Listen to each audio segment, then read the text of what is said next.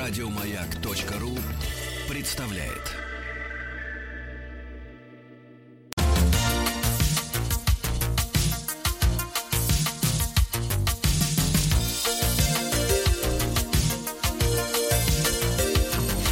Сергей Стилавин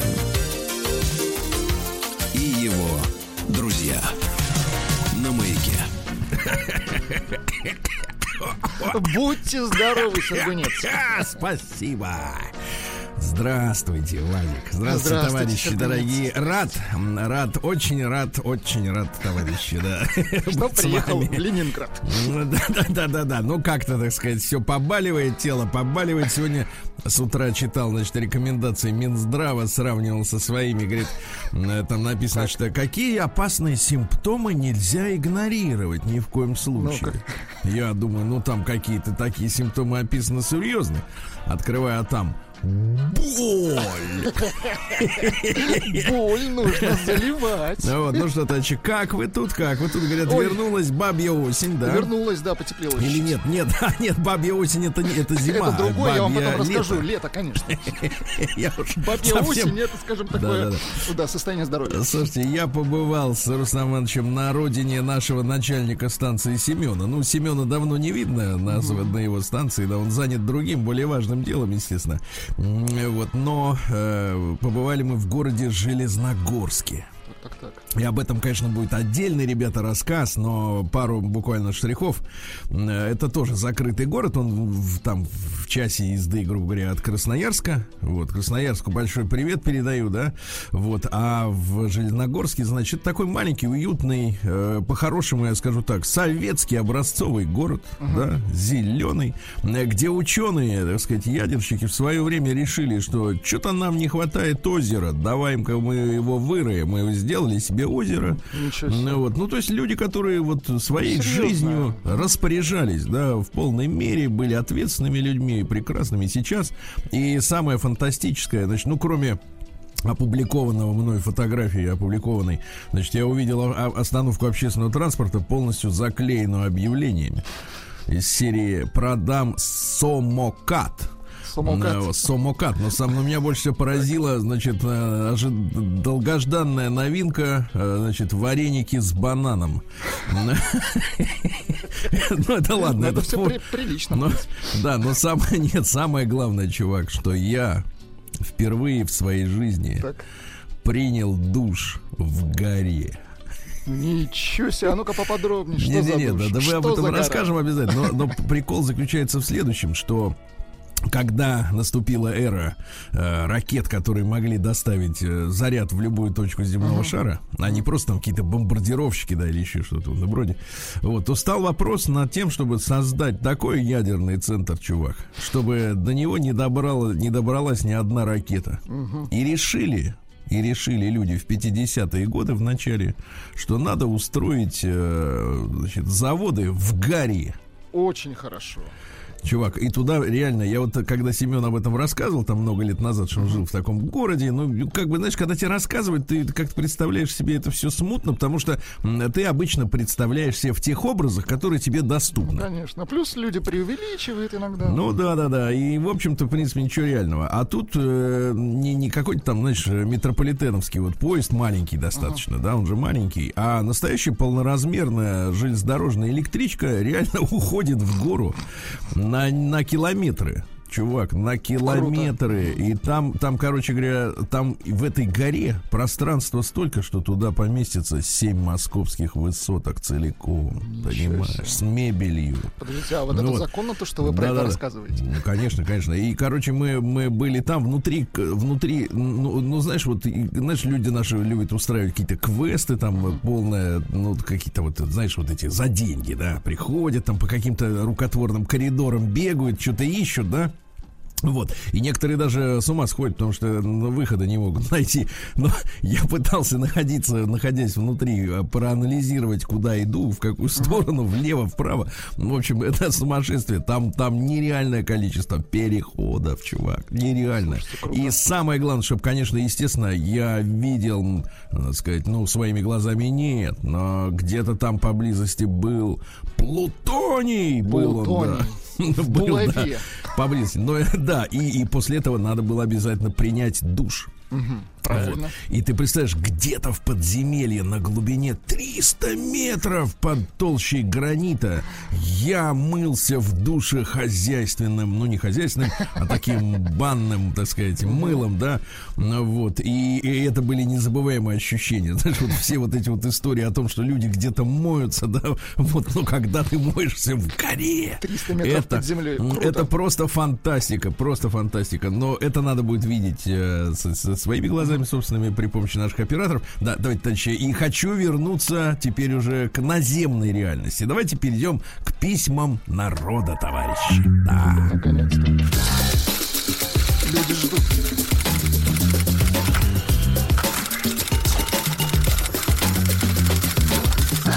Приемная нос. Народный омбудсмен Сергунец. Вот скажу я вам, что не далее, как сегодня с утра, получил письмо от Виктора. Виктора. Заглавлено было это письмо так. Для общественности. Очень хорошо. Здравствуйте, Сергей Валерьевич. Считаю необходимым вас известить о происходящем наплевательском отношении к нашим детям. Ну, отношение оно не происходит, оно есть. Или его нет. Но ничего, видимо, для, так сказать, для официальности слога была избрана такая неправильная, некорректная форма. Общественность должна взять все. Я скажу от себя честно, побывав в подземелье, я скажу так: нет, Все брать не всегда не, нужно. не надо вам столько знать. Можно не заснуть От этой информации, да? или не проснуться. Дочь поступила в Воронежский государственный университет. Очень хорошо. А ведь там где-то в Воронеже учился Рустам Иванович, помните, да? На скрипке. Учился, видите, По учился, классу скрипка. а потом пригодился. Так вот, дочь поступила в Воронежский государственный университет.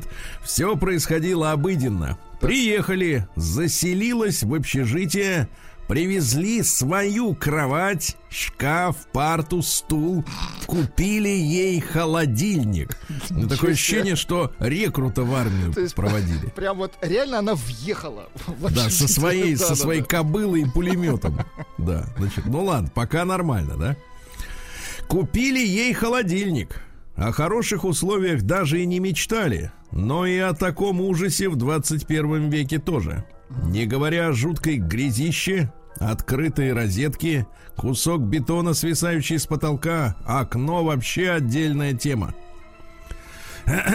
Да, навели порядок, отмыли с хлором полы, купили и застелили линолеум. Мне кажется, слушайте, инвестиции настолько большие, что проще дочери снять квартиру в Воронеже, да? Вот. Уже съехать-то и не захочется. Да, значит, э, купили и застелили линолеум, разобрали пожароопасный шкаф и все в таком духе. Тараканы, куда без них, но это мелочи.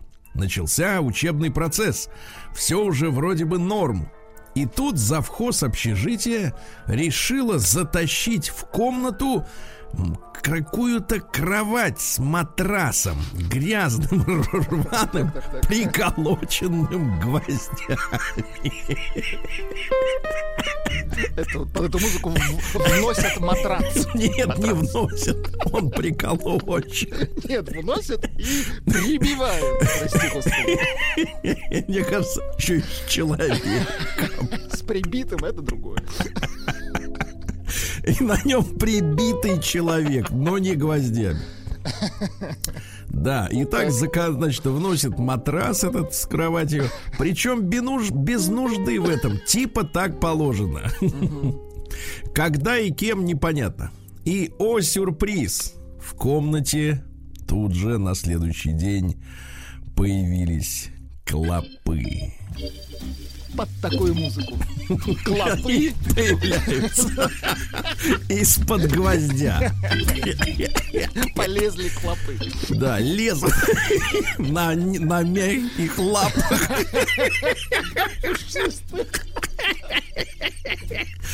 Да, Это хотя ты знаешь, когда, клопы. когда у меня выкрутили этим летом клопа, лапы у него были крепкие. Как клопа. Сори, клеща. А, леща, я думал. Да, это другое, Выкрутили да. клопа из вас, по-моему. Серьезно. Может быть, Дальше. образно, да, извините. Дальше, да. Э, Ну, я не думаю, что они сильно отличаются. Хотя, может быть. Дочь вытащила эти непонятные вещи, имеется в виду кровать, прибитый к ней матрац и клопов, на площадку этажа, чтобы избавиться от эпицентра клоповой заразы. Сообщила администрации, и тут завхоз прибежала и стала все это затаскивать назад ей в комнату, несмотря на дикие слезы дочери. Мы наняли спецконтору для обработки помещения от вредителей. Все снова вытащили. Вроде стало терпимо. Наступили долгожданные выходные, дочь приехала домой, и, о чудо, завхоз решил опять что-то затаскивать в комнату без ее ведома. Нас известили об этом ребята с этажа. Так. Мы среагировали, дозвонились до руководства всех общежитий, нас заверили, что всякий срач тащить не будут.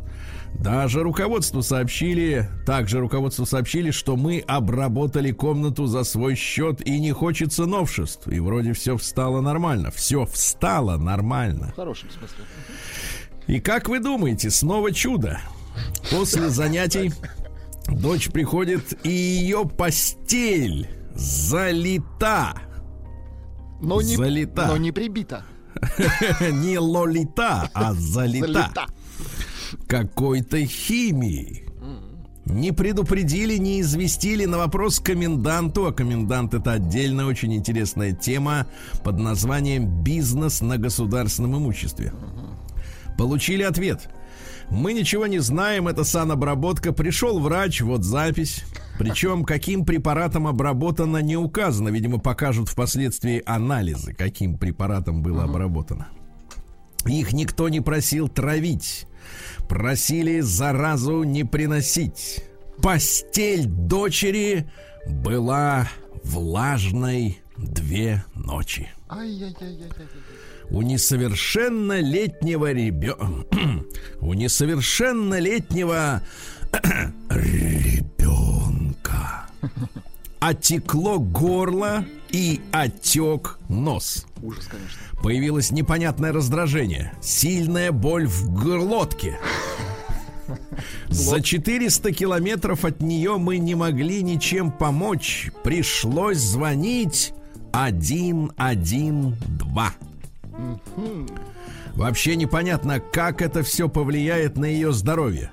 В общежитии живут студенты из разных уголков нашей страны. За такое измывательство сотрудников общежитий, они же не люди. Пора освободить от занимаемых должностей. Засиделись. Предусмотреть уголовную ответственность. А если этот матрац после больного, который болел какой-нибудь инфекцией, а? Например. Да. Следовательно, причинение ущерба здоровью уже не по неосторожности, а из-за жадности, халатности и жестокости и тупости и несоблюдения законов РФ. Вы представьте, какие вообще инфекции могут гулять с такими в кавычках работниками. О каких требованиях главного санитарного врача идет речь? Для кого разрабатывался Санпин? Санпин. Они даже от насекомых обрабатывали только на бумаге. Получается, для галочки. Кто они? Наши в кавычках. Вообще они наши? Вопросительный знак. Граждане, почему им доверили здоровье наших детей? И этот гадюшник, да, заседает практически в каждом общежитии России. Может, заседают-то те, которые как раз из матраца выползли. Почему этот сектор работников, зажиревших и обнаглевших, не, трих, не, тра, не тряхнуть вместе с клопами, с клопами раз и навсегда, с уважением, Виктор. Ясно? Прием корреспонденции круглосуточно. Адрес стилавинсобакабк.ру Да. Фамилия Стилавин 2 Л. Давайте чуть-чуть передохнем с Юрой Крючковым. Помните Давайте. Юра, который говорит, что его дочери уже мало пяти тысяч на кроссовки? Да-да-да, помню. Новая заметка в две строки буквально. Потом перейдем к еще одному письму. Приветствую вас, Сергей Валерьевич, Владислав Александрович. Приходила ко мне дочка. Но, видимо, это произошло очень нехотя подстригла Так, переведите. меня. А, И убежала. В этот раз денег не дал. Скорее всего, из-за этого и убежала. На этом письмо заканчивается. Ну, кто что понял, тот так и понесли. С темы же. Прием корреспонденции круглосуточно. Адрес стилавинсобакабк.ру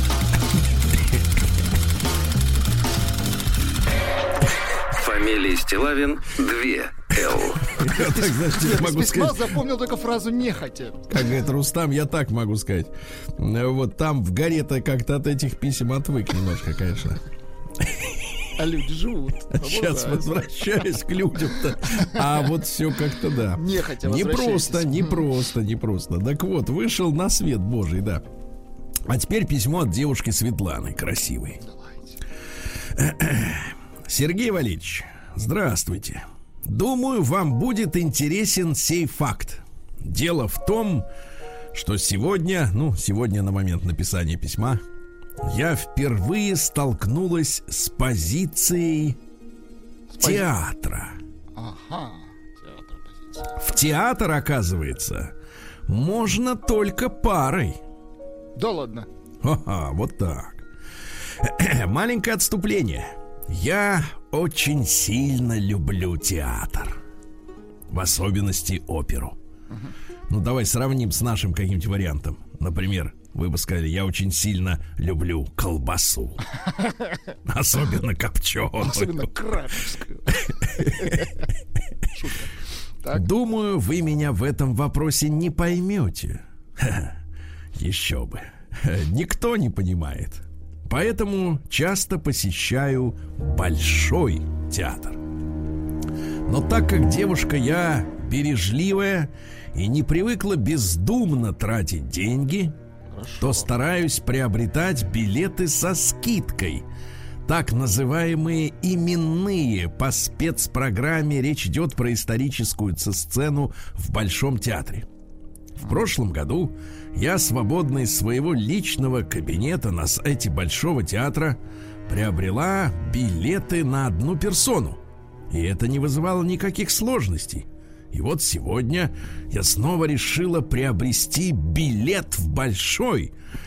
Уже есть любимые места, представьте, насиженные. Насиженные места. Очень. Насиженные. Нагретые. Да. И как по стечению обстоятельств на выбранную мной оперу была свободна ложа номер один. Бель этажа. Место номер три. Запомните. Отличное место рядом с оркестровой ямой и над сценой. Отличное место. Запиши. Своб- Ложа номер один. Бель-этаж. Место три. Место три. И по очень привлекательной цене. Беру. В миг прозвучало в моей голове. Но тут меня ожидал неприятный сюрприз. Оказывается, если я хочу сидеть именно на этом месте, Так. то должна быть с парой. Это место нельзя приобрести, если ты планируешь индивидуальное посещение. Вот такое разочарование. Я не знаю, пишет Светлана, связаны ли эти действия театра с пандемией или неким способом они хотят нас защитить от чего-то, но вот как-то так. При этом прошу заметить, что если я меняю тип посещения со стандартного на индивидуальный, мне предлагают исключительно или партер с четырьмя нулями по стоимости. С четырьмя. Ого. Четыре это сколько нулей? Это четыре. Вы гений. Это десятка, что ли? Ну да, начиная от десятки. Ну или галерку. Или галерку. Вывод. Если ты не планируешь стандартное посещение, а хочешь быть индивидуалкой, плати. Ну и Просто скройся. индивиду- индивидуалкой, звучит как-то, вы знаете, вот очень так сомнительно. Э, плати, ну или скройся. Дальше, да, как говорила моя бабушка, забейся. Э, Вот, на галерке. Вот. Ну а что, а что можно сказать, Владуля, по этому Ну, поводу, а? Мы ж, да, театралы Вот, еще те, нет, вот Сергей. посмотрите, посмотрите, какая вот... Я вот который раз, знаете ли, друзья, убежаюсь. Мне многие ребята пишут, Сергей, давайте вот идите в депутаты или еще куда-нибудь идите. Защищайте нас, наш народ, вот на самых высоких уровнях. Вы знаете, я даже не отказываюсь. Просто не предлагают. Вот, но, но, но вот я вот думаю, а вот стал бы я бы депутатом, да?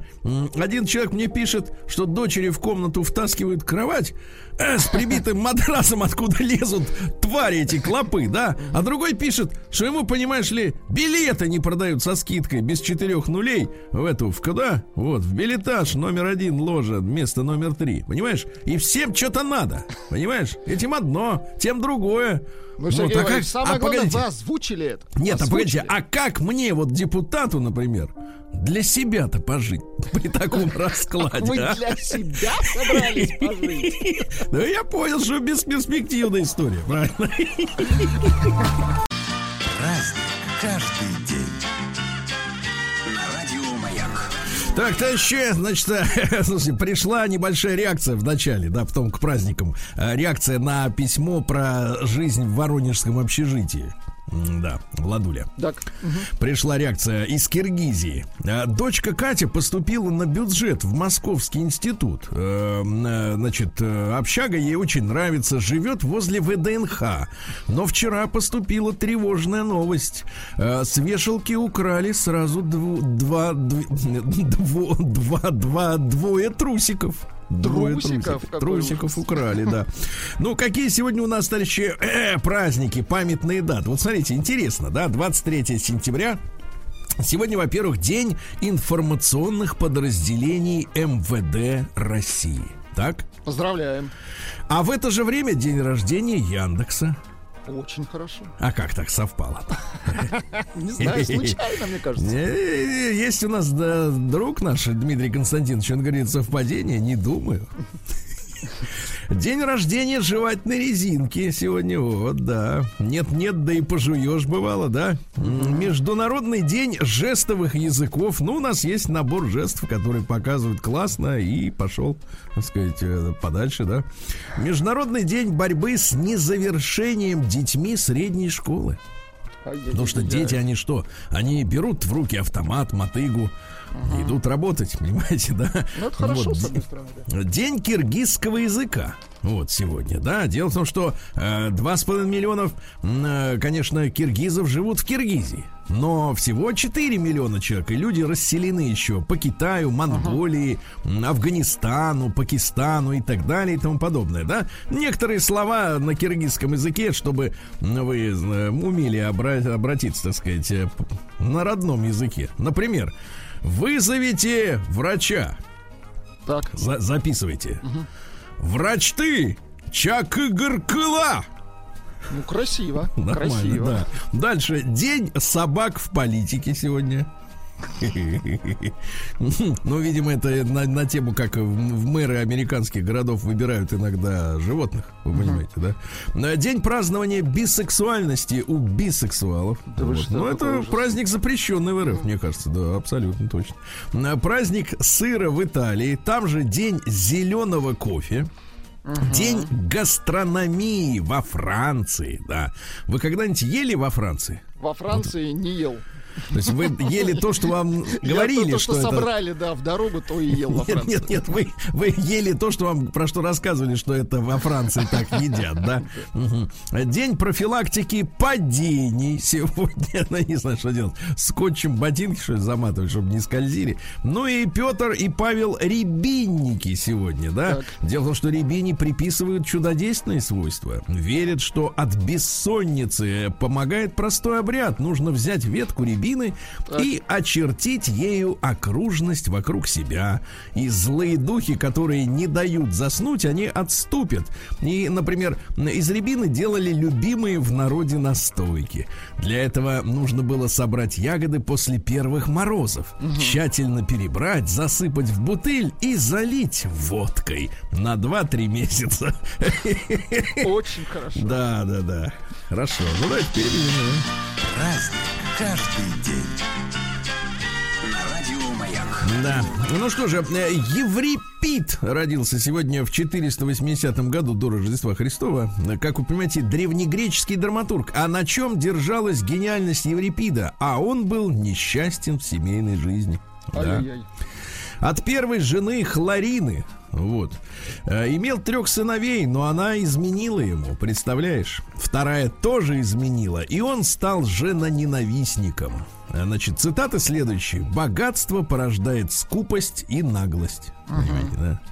Вот. Сегодня Модест Андреевич Корф родился в 1800 году, то есть такой своего рода юбилей лицейский товарищ Саши Пушкина, который сделал, кстати, блестящую ка- карьеру и стал доверенным лицом царя-государя Николая Первого, вы представляете? И графом звали его Дьячок Мардан. Э, Мардан по-французски кусачий. Ну, морда не Мардан. очень, а кусачий хорошо. Да, женат он был на своей двоюродной сестренке, баронессе Оленьке. Ну Вот. А что описывают? Ольга была некрасивая собой и малосветская. Ну, то есть не, не шлялась по, ним, по балам. Но умная, образованная, она отличалась замечательной добротою и любовью к ближнему.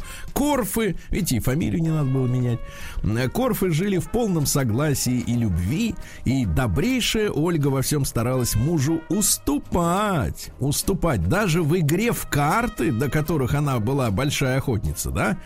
А то вот увидишь, например, мужчину с женщиной, да? А они, например, рыбачат. Так. Так ты Женщины уступ- рыбачат. Так ты уступи, уступи. Че ты, а? Вот, пусть ему будет приятно, правильно? В 1819 году Арман Ипполит Луи Физо родился, французский физик, который первым измерил скорость света в земных условиях. Вы представляете, при помощи вращающегося зубчатого колеса.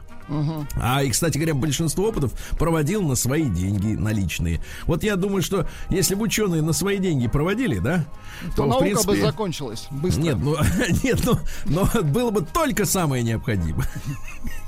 Только самое необходимое. Да. Сегодня в 1834-м э, Андрей э, Сергеевич Суворин родился. Это наш издатель и журналист. э, Монопольно печатал произведение Чехова 12 лет. Представляете? Да. И его сильно ненавидел Ильич. Наш Владимир Ильич сильно его ненавидел. Да, ну и, соответственно, вот такой мо- монстр-издатель литературы в том числе, да? Сегодня в 1846-м немецкий астроном Иоганн Готфрид Галле из Берлинской обсерватории открыл восьмую планету Солнечной системы под названием Нептун. Хорошо. Вот. Вы представляете, что там сейчас происходит на Нептуне? Э, Там э, бушуют сильные ветры. По некоторым оценкам, скорость ветра достигает 2100 километров в час. Вы представляете? Жесть, это даже не представить. 2000 километров, ветер дует. То есть ничего не посеять, не пожать, понимаешь, да? Все, человека, в воздухе. человека не обнять, сорвет с места, да? Ну вот, ну и масса Нептуна в 17 раз, э, сказать, э, больше Земли. Знаете, в 17 раз больше. Значит, мы там тоже весили бы в 17 раз больше, понимаете? Вы понимаете, в астрономии как вот вес и масса различаются, а? 17 Вы, раз. Ага. вы сколько весите? Где-то, 100? где-то 80. Ну, 80 намножаем на умнож- 17. Умножаем на 17. Да. Получаем Сколько? а, тонна 360. А ветру по барабану он все равно тебя сметет.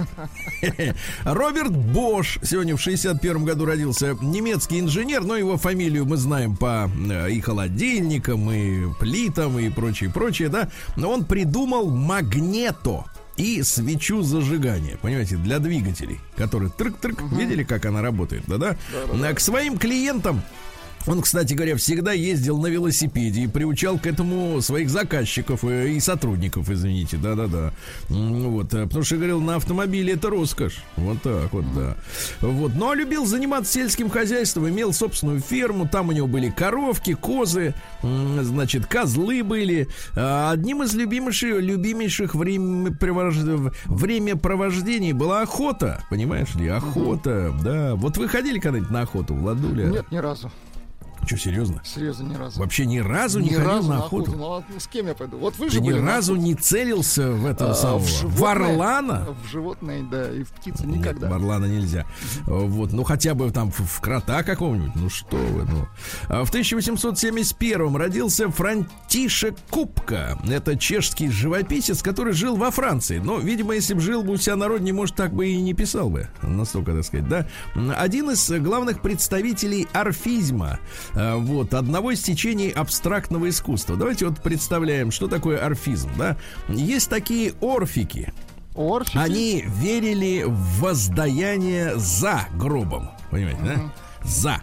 Значит, верили в бессмертие души, которая заточена в темницу тела. Верились в раздвоенность человеческой природы на доброе и злое. Понимаете, да? А он все это пытался как бы вот на маслом выписать, на холсте. Хорошо. Да, но сложная история, да. Сложная. Что же, в 1879-м изобретен первый компактный усилитель для слабослышащих. Назывался он аудиофон. Ну, то есть э, в ухо вставлялся этот, как его, ну, понимаете, Прибор. конус. Прибор. мгм. Да, упор, правильно, упор, да, я плохо слышу. Вот, ну и, соответственно, да, вот глухота. В 1883-м Григорий Евсеевич Зиновьев родился. Ну, как вы понимаете, вошел в историю уже окончательно как враг народа, но на самом деле изначально являлся ближайшим другом Ленина.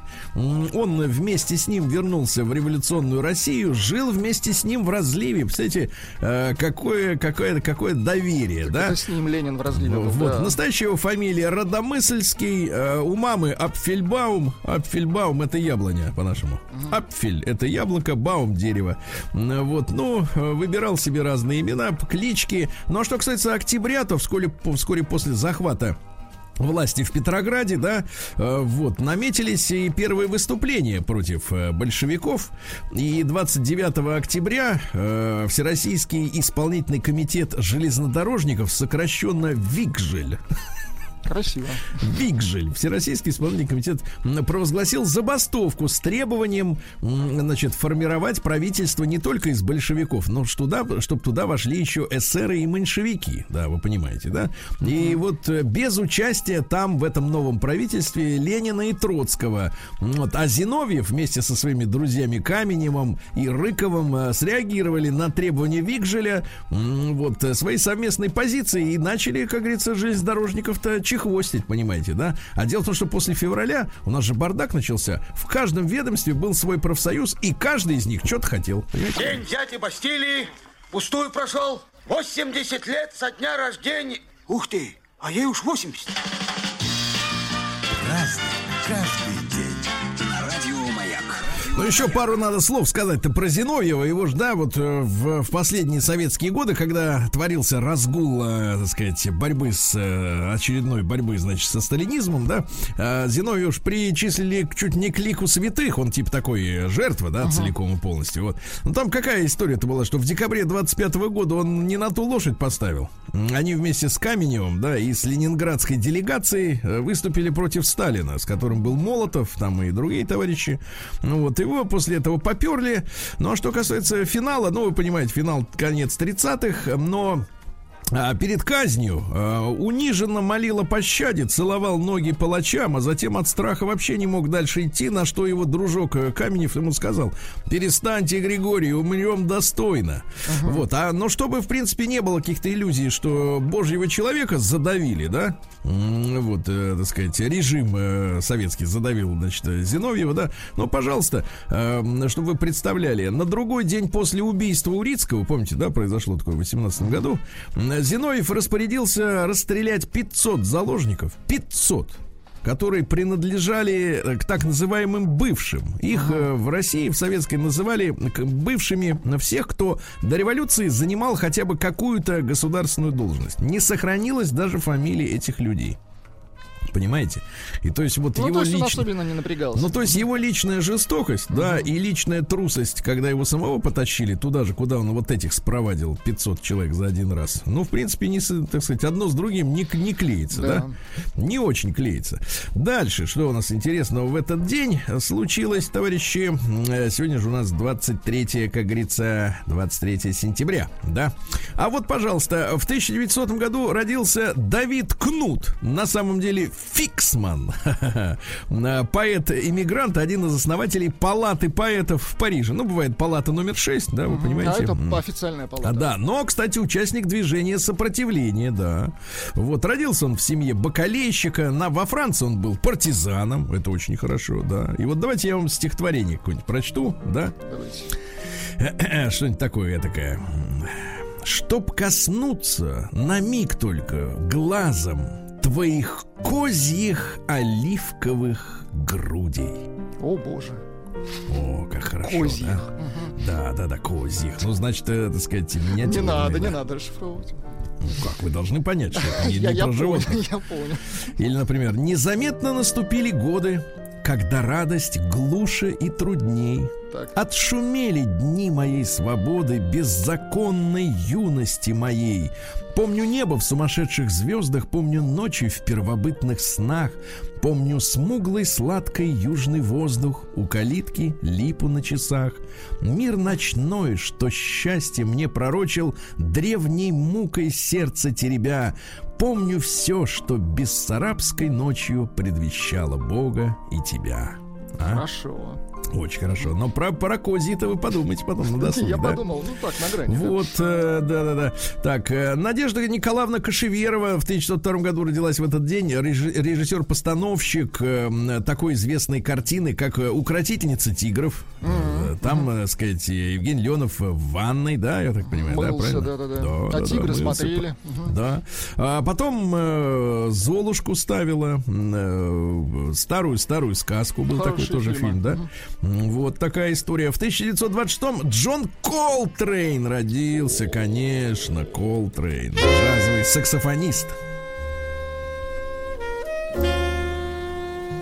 Но, к сожалению, не стало его, ему не было еще и 41 Да-да-да, там печально, конечно, наркотики. Сегодня в 26 году Вернер Брайтшверд родился. Это немецкий автоконструктор. Он создал знаменитые В-126 Мерседесы. Ну, это вот представительский класс, понимаете, да? И добился аэродинамики для такого огромного кузова, ну, сопоставимой с сегодняшними достижениями, да?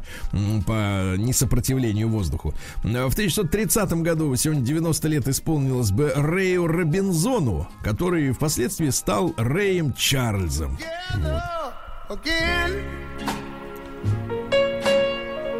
А в тот же день, как он родился, э, немец Иоганн Остермайер придумал современную фотографическую вспышку, которая Хорошо, да, и готова, да.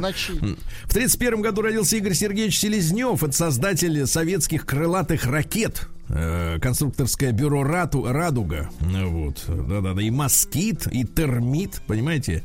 Это противолодочные ракеты. Эдвард Радзинский в 36 году родился. Мужчина, да, элегантно рассказывал, там все дела. Но В 38-м же Роми Шнайдер родилась, австро-немецко-французская киноактриса. Очень наши бабушки любили Роми Шнайдер. Понимаете, да? Трагическая судьба. Так, так, так. А ваш любимый исполнитель, Ну-ка. да, Хулио Иглесиас Да, сегодня да, родился. Да, пожалуйста. Когда поет футболист. Футболист, который не может играть в футбол. Очень красиво. Да. А, Он э, регулярно женится, кстати говоря. Ну, вот. почему это законно? Да. Да. А Брюс Спрингстин. А вот что за э, исполнитель Брюс Спрингстин? Слушайте, ну это такой Бартон, по сути. Рок-бард, но Америки. За тексты его ценим. Да. А, в 70 лет исполнилось бы сегодня Юрию Лонга. Помните, был такой колдун, м, который во время перестройки оживлял трупы. Вот, э, руками Трупы? махал. Да, да, да, было дело, Ничего да, себе. конечно. Конечно. А Сегодня у нас э, в В 86 году доктор Хайдер начал свою голодовку. Вы помните, это была такая шумная перестроечная история. Он вообще нау специалист в области физики Солнца. Ну, то есть ученый. Да? Вот. А Он боролся против ядерного оружия, против загрязнения окружающей среды. Месяцами ничего не ел. Вы представляете, потерял половину веса своего за время м, голодовки. Наши его очень сильно поддерживали, а против него, значит, рассказывали байки, что по ночам он питался витаминами. Понимаешь? Тайком. Ай-яй-яй. Да, тайком. Ну и в 2008 году сегодня состоялась презентация первой версии андроида. Вы можете в двух словах э, объяснить, что за вот в чем фишка андроида? Ну, Android, он универсальный. Это как Windows, но для телефонов. Потому что Apple делает iOS только для iPhone. А это вот такой Windows для всех телефонов, смартфонов. Ну скажи, лучше, чем Windows? Мне кажется, Или лучше. так? Мне кажется, уже лучше.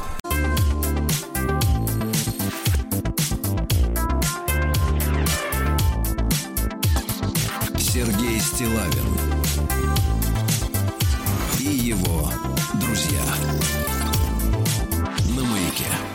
Каждое утро, дорогие товарищи, доброе утро вам. Буднее утро, рабочее утро. Я открываю почту, чтобы посмотреть, как там в Омске. И каждый раз так же.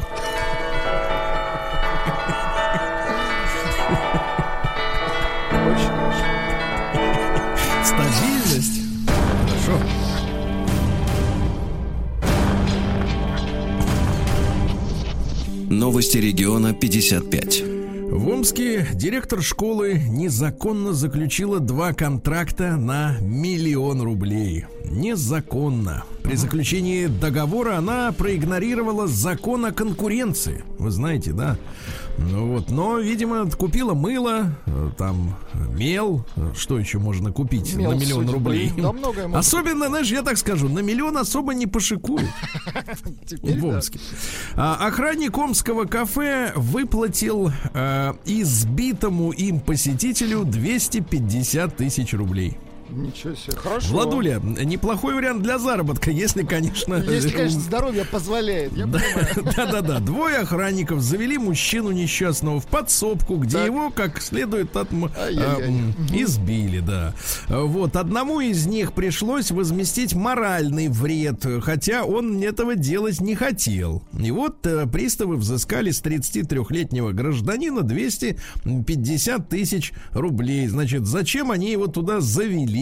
М, Вот. э, Кстати говоря, непонятно, зачем завели За пока что что, но... Мгм. Да, били, ну, не знаю, говорят, что за дело, но следователи так не считают. Но буйный Амич, которому, значит, выписали вот этот э, 250 тысяч, чек на 250, не спешил расставаться с деньгами. Вот и тогда приставы пришли к нему и забрали, так сказать, то, что ему уже не полагается. Амич, вот посмотрите, будни Омская. Амич мирно спал на улице, а ему вызвали скорую помощь. Мирно спал. Ну, Да. перепутали, да. Вот, а где-то в это время, извините меня, а Мич не мирно спал, а к нему не успела приехать скорая помощь, понимаете? Надо же проверять, надо хотя бы, ну, потыкать, не знаю, пальцем. Пнуть человека. Нет, не надо никого пинать, но потрясти, спросить, товарищ, да. как Сна- сам, да? Сначала ну что потрясти, хорошо. А то сразу звонить. Понимаешь, я понимаю, что телефон-то нажать кнопку проще, конечно. А Мичу не понравился цвет волос студента, и он оставил его без кроссовок и без пистолета.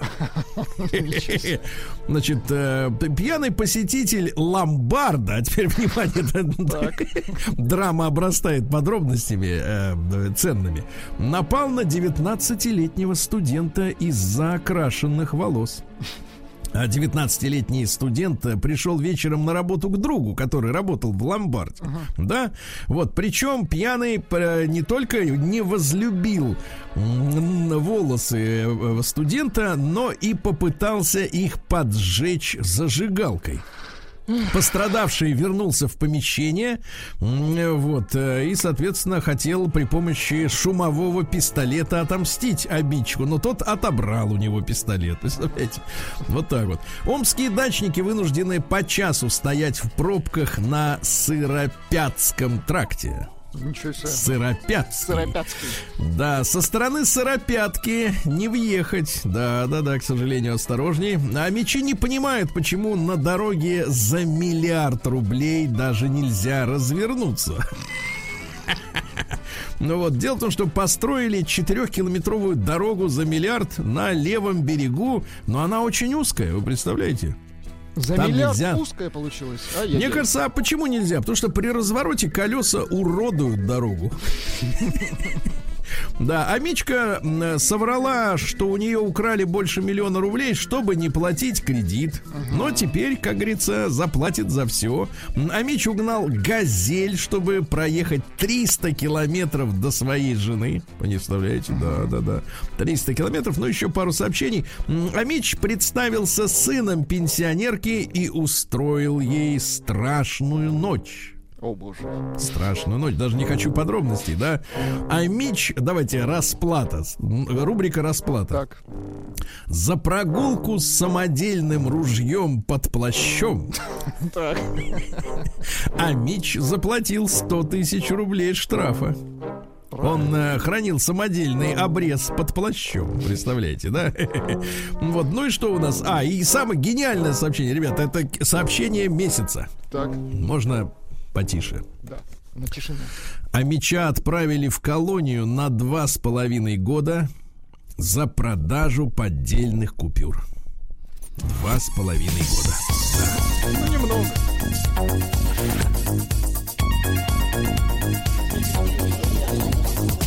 Сергей Стилавин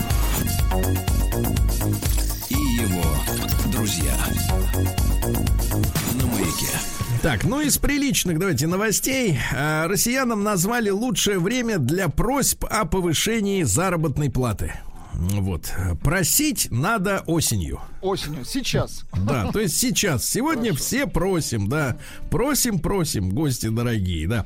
А, доктор медицинских наук, профессор Положий. Положий. Положим. Э, так. Вот, э, объяснил, что алкоголь бесполезен при осенней депрессии. Что скажете, профессор Витус? Слушайте, ну, смотря кому. Надо пробовать, я вам так скажу. Смотря кому. А найдена самая маленькая квартира России. Так. Друзья мои, самая маленькая квартира продается в подмосковном городе Красногорске. Это очень рядом с Москвой, да. Очень рядом.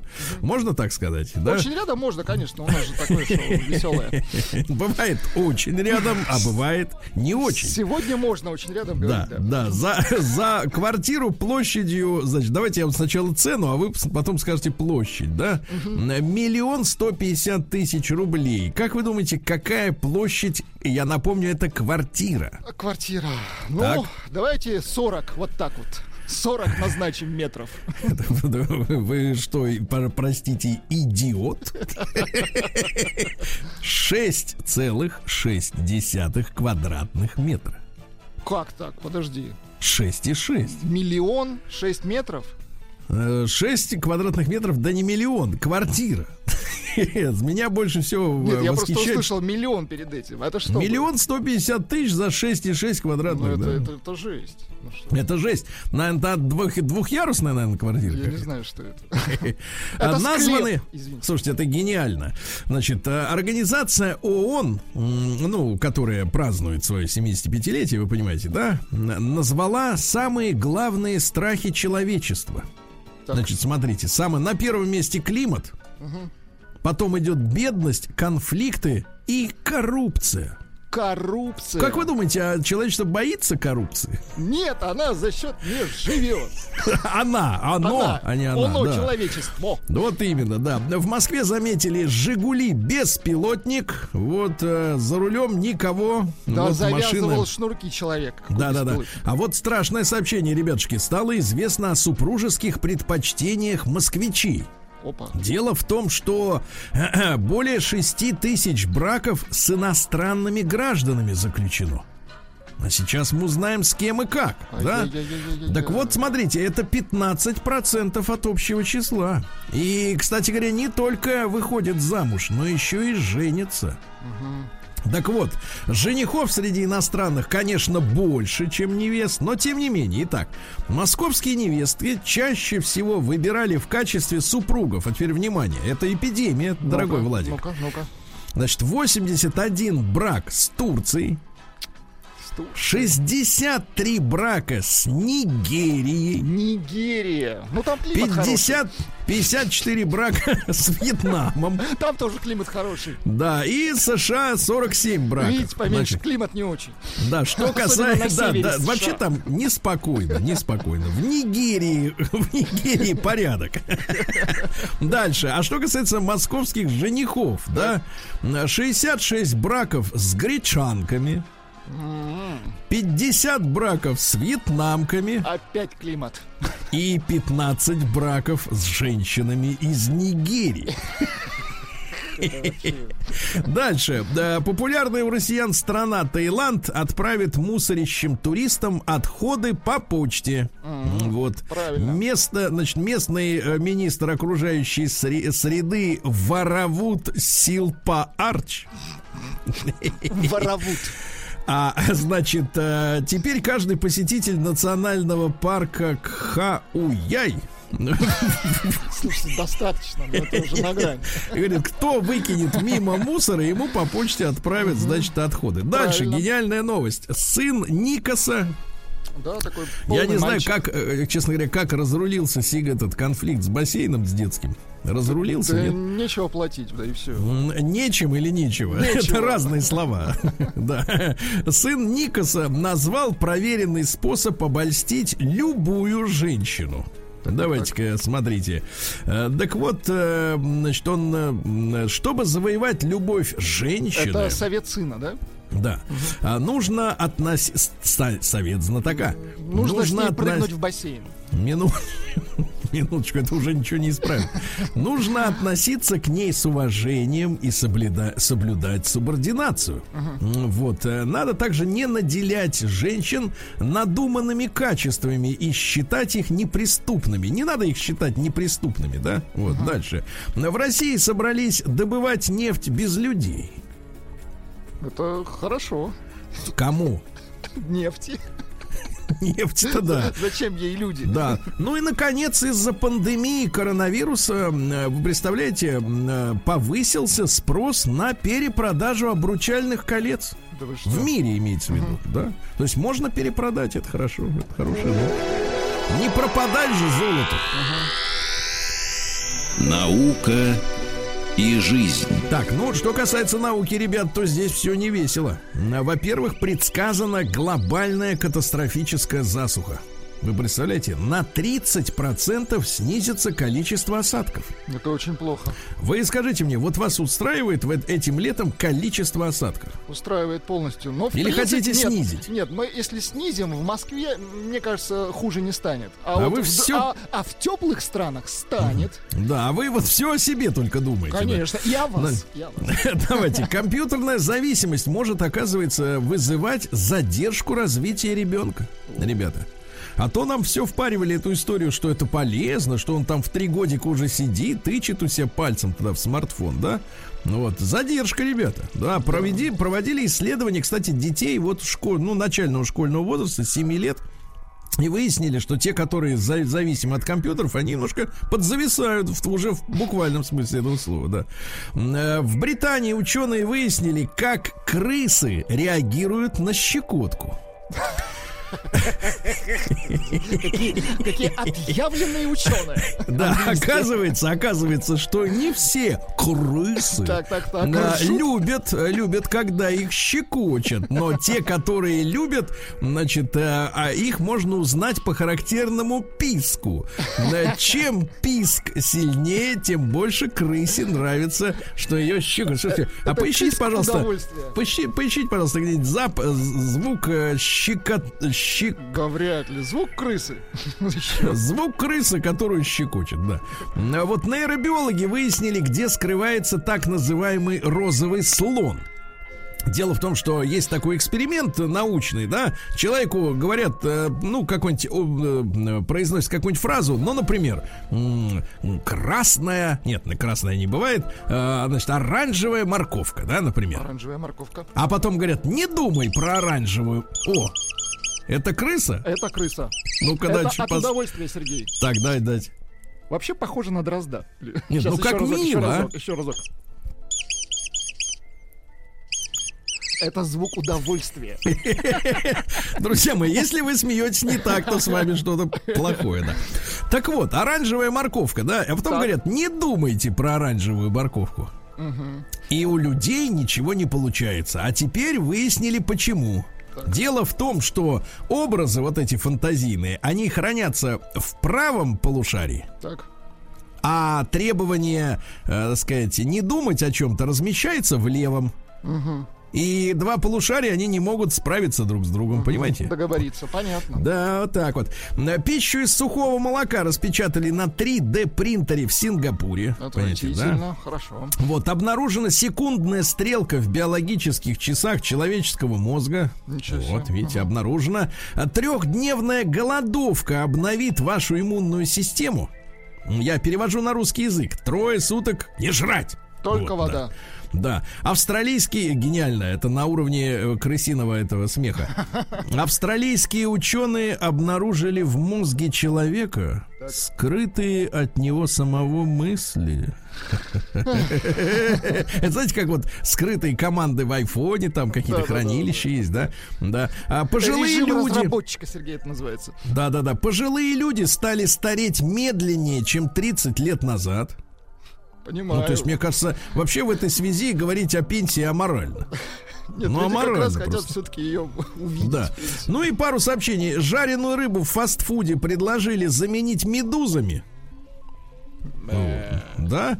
Американские астрономы открыли новую пи-планету. А, Дело в том, что она оборачивается за 3,14 дня. Наши сразу придумали, что это пи-планета. Ну и предложена новая версия гибели Титаника.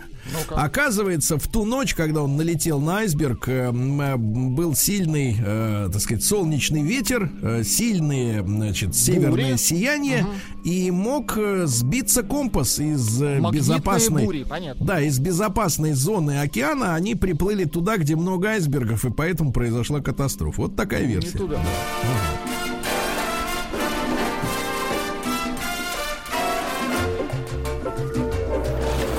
Новости Ну, капитализма. хорошая новость. Двойники принца Гарри и Меган Маркл лишились работы. Во-первых, эта новость подтверждает, что у публичных личностей есть официальные двойники, Двойники, а не да. только у актеров, да, в фильмах, которые их страхуют. А двойники принца Гарри и Меган Маркл пожаловались, что лишились работы после того, как эти двое уехали жить в Лос-Анджелес, да.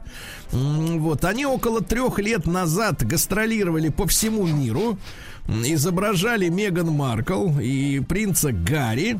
Вот, ну и, соответственно, теперь остались без работы. Да. Печально, да. Вот так вот, да. А, что же интересного еще у нас? а, м, вот смотрите, э, так сказать, рыбак случайно поймал в Новой Зеландии на удочку кита. Ну, случайно поймал кита, да. А женщина обнаружила в своем доме темные пятна и пришла в ужас.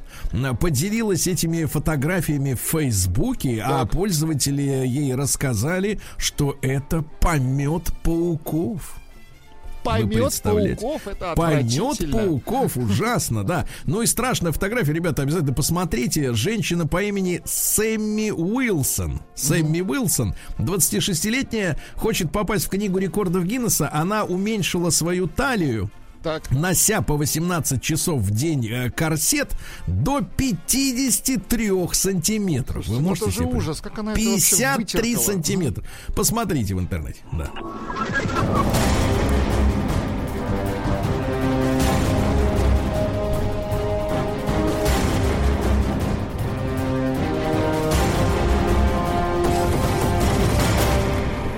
Россия криминальная. Ну, смотрите, какая интересная история. Неизвестный набрал долгов э, в банках и повесил их на москвича с так называемым почти одинаковым паспортом.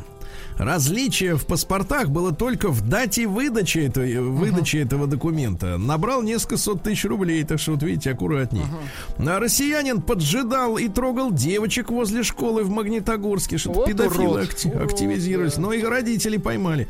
Значит, э, петербуржец прикинулся сотрудником ФСБ и заработал миллионы рублей, предлагая э, свои услуги по выбиванию долгов. Да. Подлец. Дальше. В Свердловской области школьница избивала одноклассница, чтобы стать лидером. Видите, как, да. А, косметолог из Дагестана Аида, которую, э, так. Так. сказать, уличили в том, что она купила диплом, продолжила работать косметологом в Москве. Два предприимчивых москвича сняли с автомобилей каршеринга деталей на 8 миллионов рублей. На 8 А знаете, что снимали? Они, они снимали дорогущий катализатор с выхлопной системы, который вот работает с вредными выхлопами. Эта штука стоит как минимум Примерно. 3000, 3000 долларов. 3000 долларов для одной машины, да? Ну, потому что там сложный химический состав, да, там даже драгметаллы. Россиянка случайно убила любовника во время близости. Ну, вы слышали, да? Саданула локтем. Говорят, что и до этого привлекалась за агрессивное поведение. Вот. саданула, А да. проигравший выборы российский депутат отомстил горожанам. Это в городе Троиц Челябинской области. Э, Депутатом его не избрали, а несколько лет назад он людям поставил насос на колонку, на водяную, понимаете, да? А те его за эту благодать-то не избрали. Вот. В итоге он монтор снял. Теперь опять качают, качают вручную. Ну и, наконец, давайте самое главное сообщение дня. Ну-ка, да, давайте. я приготовил его. В одно из отделений столичной полиции обратилась 33-летняя женщина после того, как ее муж получил от анонима по электронной почте японское порно с участием этой женщины. Какой ужас. Около 13 лет назад она участвовала в съемках, а режиссер обещал, что пленка будет доступна только на территории Японии и никогда в интернет не попадет. М, Вот, и вот 20 сентября, в воскресенье, он проснулся, поцеловал любимую жену, пошел готовить ей кофе, открыл свою мобильную почту, а там фильм 13-летней давности. Фильм, фильм, Фильм, фильм. Представляете, какое прекрасное воскресное утро было у любящих друг друга Вот- Вот супругов. это история. Да, а вывод-то следующий, Владик. Так, в Японии не не, надо, сниматься. нет, не надо верить режиссерам.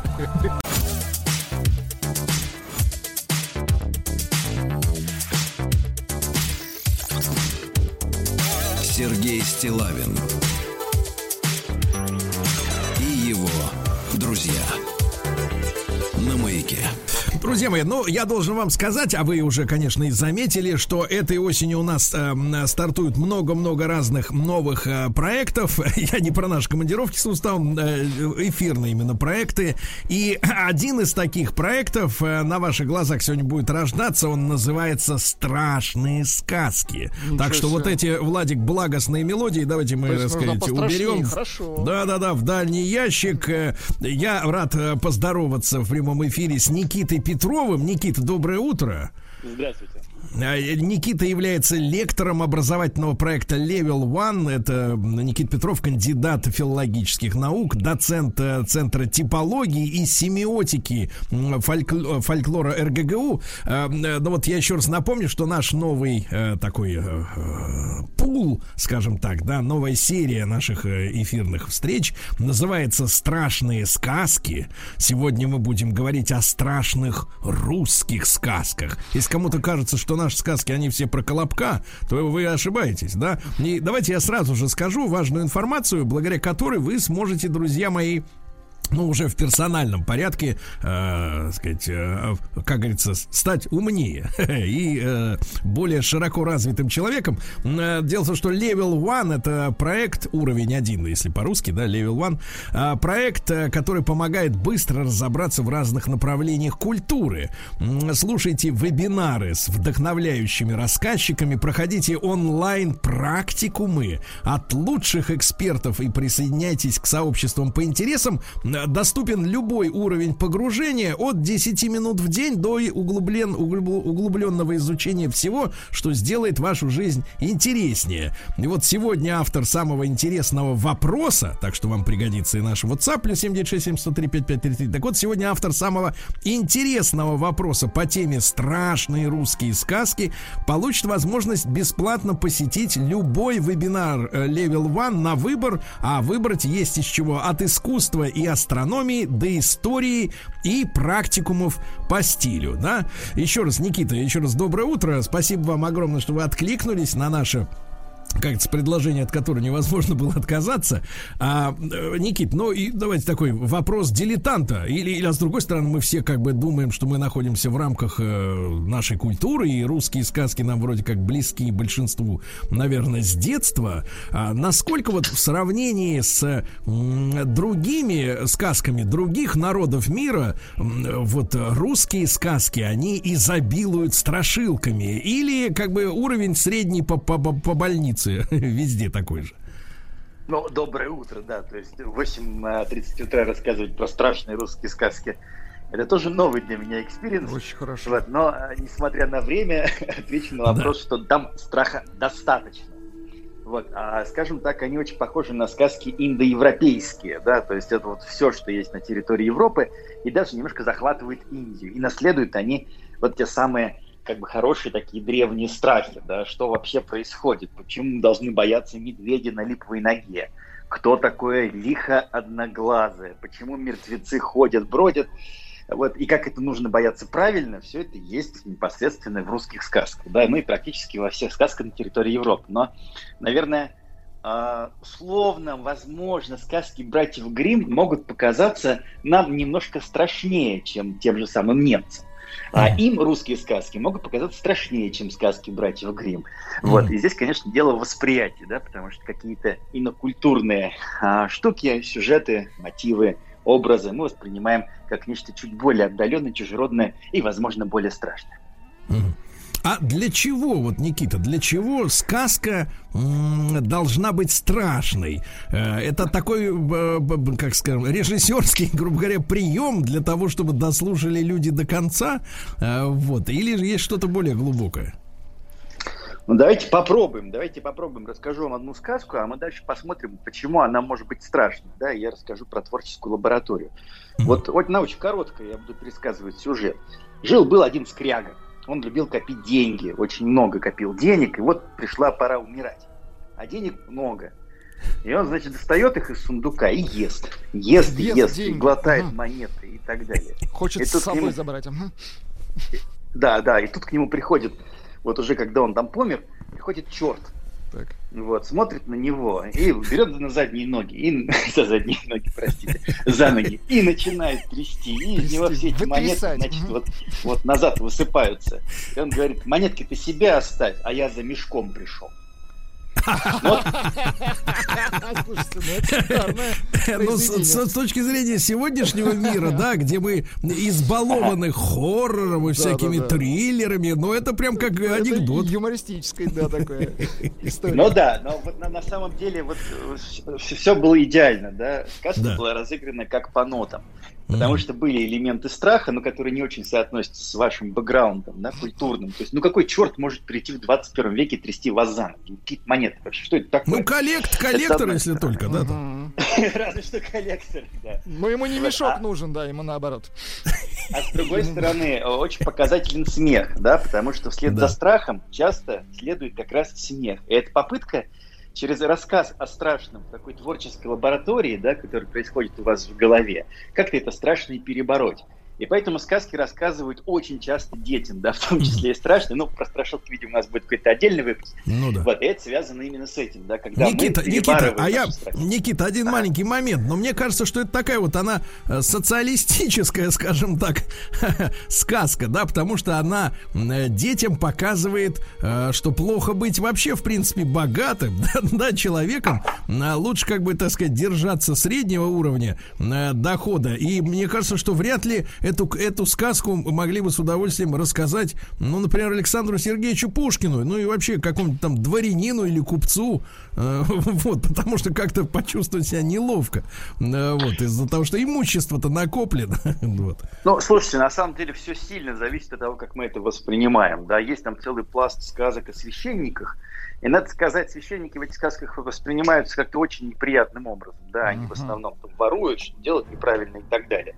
Даже в какие-то какие-то годы, по-моему, в 30-е книжка была собрана, «Сказки о попах» так называлась, и потом просто-напросто развалена, да, потому что, ну, не стали это дело выпускать, и только, только ее смогли выпустить в 60-е. Сейчас, например, как такие сюжеты выпускать, я очень не понимаю, потому что мы, как бы, идеологическая направленность будет другая. Вот, ровно и здесь у вас. Мы можем эту сказку воспринять как такую христианскую, да, то есть жадность, а тебе там, деньги на том свете не понадобятся, да, и очень легко рассказывать в клеру, например. Или наоборот, когда олигархи собираются, да, и обсуждают друг с другом, ну вот, например, на, на, на благотворительность не дал. А второй, а вот сказочку, что, что деньги-то понадобятся после смерти, не понадобится. И он дает благотворительность. Поэтому, мне кажется, а сказка, она, как, знаете, такой разведчик. Она может легко проникать в разные миры, идеологические, политические, идеологические системы, и там как-то вполне нормально обосновываться. Это же все равно какая-то притча во многом, да, и каждый в сказке находит что-то свое. Хотя бывают сказки и без притчевых моментов. Ну, а вот, э, э Никита, э, я еще раз напомню, Никита Петров, лектор образовательного проекта Level One, с нами, кандидат филологических наук. Мы сегодня говорим в этом нашем проекте, начинаем разговор большой о страшных сказках. Сегодня страшные русские сказки. А мы понимаем примерно, кто такие черти, да? Сегодня. Вот, но вот всякие вещи из серии там э, кикиморы и прочие, вот, к сожалению или к счастью, к счастью, вот эти персонажи сказок, которые встречаются, да, в нашей такой этой, литературе мифологической, они вот э, не имеют для нас уже сегодня такого конкретного образа. Вот, э, а для, для, для того периода, да, когда эти сказки, собственно говоря, создавались, я так понимаю, мы ведь находились, получается, ну, совершенно в другой, да, реальности. Э, э, эти, как сегодня, грубо говоря, японцы, да, воспринимают э, духов и, э, так сказать, какие-то потусторонние силы как реальных участников общего процесса, так и, э, в, в принципе, вот эти все э, демоны, они же, я так понимаю, соседствовали, да, с, с народом в повседневной жизни. Не было вот этого такого материализма, скажем так, который мы сегодня, э, так сказать, имеем, да, сильно развитого. Но, смотрите, на самом деле здесь несколько логических допущений, которые я бы с большим удовольствием провергл потому что э, делают каждый раз. Э, не надо делить э, было до, стало сейчас. Если вы сейчас, не дай бог, поедете со мной в экспедицию, а мы ездим, ну, например, раза по три в год, да еще и зимой, да еще в какую-нибудь северно-русскую деревню, вам с большим удовольствием расскажут а, о байнике или обдерихе, это такие условные духи бани, да, и почему нельзя мыться после 12 часов, или о водяном, или о русалках, или даже о шуликунах, это святочные демоны, которые могут вас утащить. И второй момент, второй момент очень важный, да, дело не в вере, да, условно, вот в этих вот самых демонах. Дело в том, что э, такие, скажем, прескриптивные рассказы, то есть рассказы, которые вам что-то запрещают, да, причем апеллируют к рациональному. Просто иррациональный, и здесь вот вы как раз правы очень, да, в разные эпохи, но он бывал очень разный. Ну вот, например, стандартные рациональные и очень знакомые, да, вот эти вот кикиморы, домовые, водяные и так далее. Сейчас иррациональное чуть-чуть другое, да, но в целом, на самом деле, и до сих пор вот эта вот старая штука, она сохранилась очень легко, она просто пришла в другие типы реальности, фандомы, фандомные миры, да, в игры, вот, и какие-то совершенно такие произведения массовой культуры – вот я недавно смотрел, что происходит в игровой индустрии на тему мифологии, фольклора и вообще страшного. Есть потрясающая игра, созданная пермскими товарищами, которая называется «Человек-лось». Да, прям вот такой, знаете, пермская мифология. Чувак ходит, все нормально, классно, да, то есть вот отличная мифология. Ее рассказывают. Ну, это, это Ники, Никита, это новодел, это ни на чем не основано, это просто вот как бы с нуля э, с так, креатив так в том-то, такой. То, в том-то и дело, в том-то и дело, что я удивился, да, потому что это основано на реальной мифологии, да, на реальной мифологии комик. Вот, а, и вот почти то же самое, что они рассказывали в 19 веке детям, страшно, ужасно, человек ось ходит, бродит и делает, вот, то же самое сейчас реализуется в игровом мире, ну и по сути тот же самый адресат сообщения, да, ребенок или человек, он начинает погружаться в эти миры вот почти так же, очень конкурентно, очень похоже, очень здорово, поэтому вот это вот третье допущение, да, что, наверное, мифология, да и вообще фольклор в целом, он очень неплохо а, интегрируется в нашу реальность, создавая какие-то свои такие фантомные миры, творческие лаборатории, и мы каждый раз уже через какие-то ощущения и эмоции, да, пытаемся это пережить, переиграть. Вот, а Кикимору не трожьте, Кикимора это мифология, и даже не сказки. А, и Еш это тоже мифология и не сказки. И вообще в русской традиции сильно разделяются сказочные повествования и мифологические. Мифологические скорее верили. Сейчас не особенно, сейчас это такие штуки, ну, как правило, да, поведения. Вот. А в сказки никогда не верили, это скорее была такая развлекательная история. Вот, поэтому эти два больших поля тоже разделим. Вот такие вот четыре поправки. То есть, то есть э, мифологические персонажи, они не могли попасть в сказку, да, где над ними могли бы насмехаться как-то или, да, выставить их в каком-то неправильном ракурсе, да, то есть это две, две разные сферы, да, совершенно. Абсолютно верно. Две разные реальности, да, одна называется актуальная мифология, это вот те самые черти, демоны и так далее. Вот, а второе это как раз э, сказочная мифология, где Баба Яга, Кощей Бессмертный и их одноглазые. И они, конечно, сильно разделялись. Было только два персонажа, которые могли хорошо мимикрировать, да, и под разные жанры. Первый это Леший, ну а второй его, собственно, родственник Черт. Да, вот вы видели сказку о черте, которую я рассказал. Она легко да. называлась сказкой. А по, как, как вы думаете, по какой причине вот черт, он как бы и там и сям? Ему все равно, да, по какой да. причине? А как бы нет, а технологически, да, черт а, еще входит в состав религиозных верований, то есть он такой антипод Бога, да, в некотором смысле.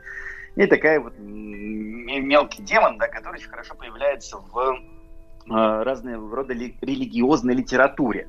Mm-hmm. Вот, а поскольку сказки часто распространялись не только устно, да, но такие назидательные в виде лубо, лубков, списков и так далее, то я думаю, что черт просто попадал в эти большие такие компендиумы текстов, да, и потом вполне просто сросся ну, со всей этой историей. Ну вот религиозные сказки это вот тот самый жанр, да, очень хороший переходный, где видно, как черт попадает из одного большого поля мифологии в другое. Ну, они немножко просто по-другому построены. Да? Черт там просто осваивает нишу персонажа. Если кто-то из наших а, слушателей читал Владимира Проппа, совершенно замечательная книжка, в 28 году написана называется «Морфология волшебной да, сказки». Да. Друзья да. мои, друзья мои, мы продолжим сразу после короткой рекламы. Никита Петров, кандидат филологических наук с нами.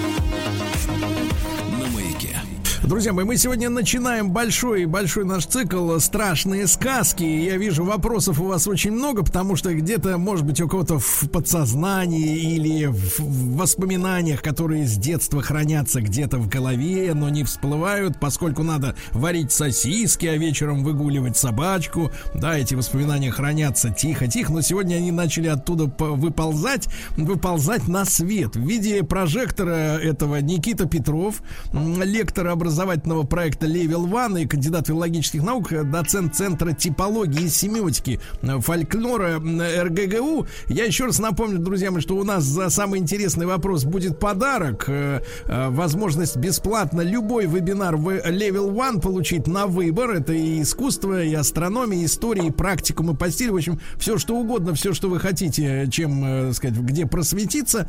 Я не, некоторые тогда, Никита, вопросы, да, буду зачитывать периодически. Да, конечно. Да. Ну вот пишет товарищ из Москвы.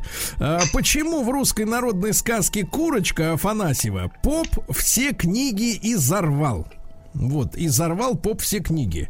Э, вот, э, значит, и цитата приводится. Вот, дьячок побежал на колокольню, перебил все колокола, идет попу дьячка. Зачем колокола перебил? Дьячок пересказал все горе попу, а тот побежал и все книги изорвал. И вот человек живет с этим и не может, не может заснуть и не может хорошо покушать.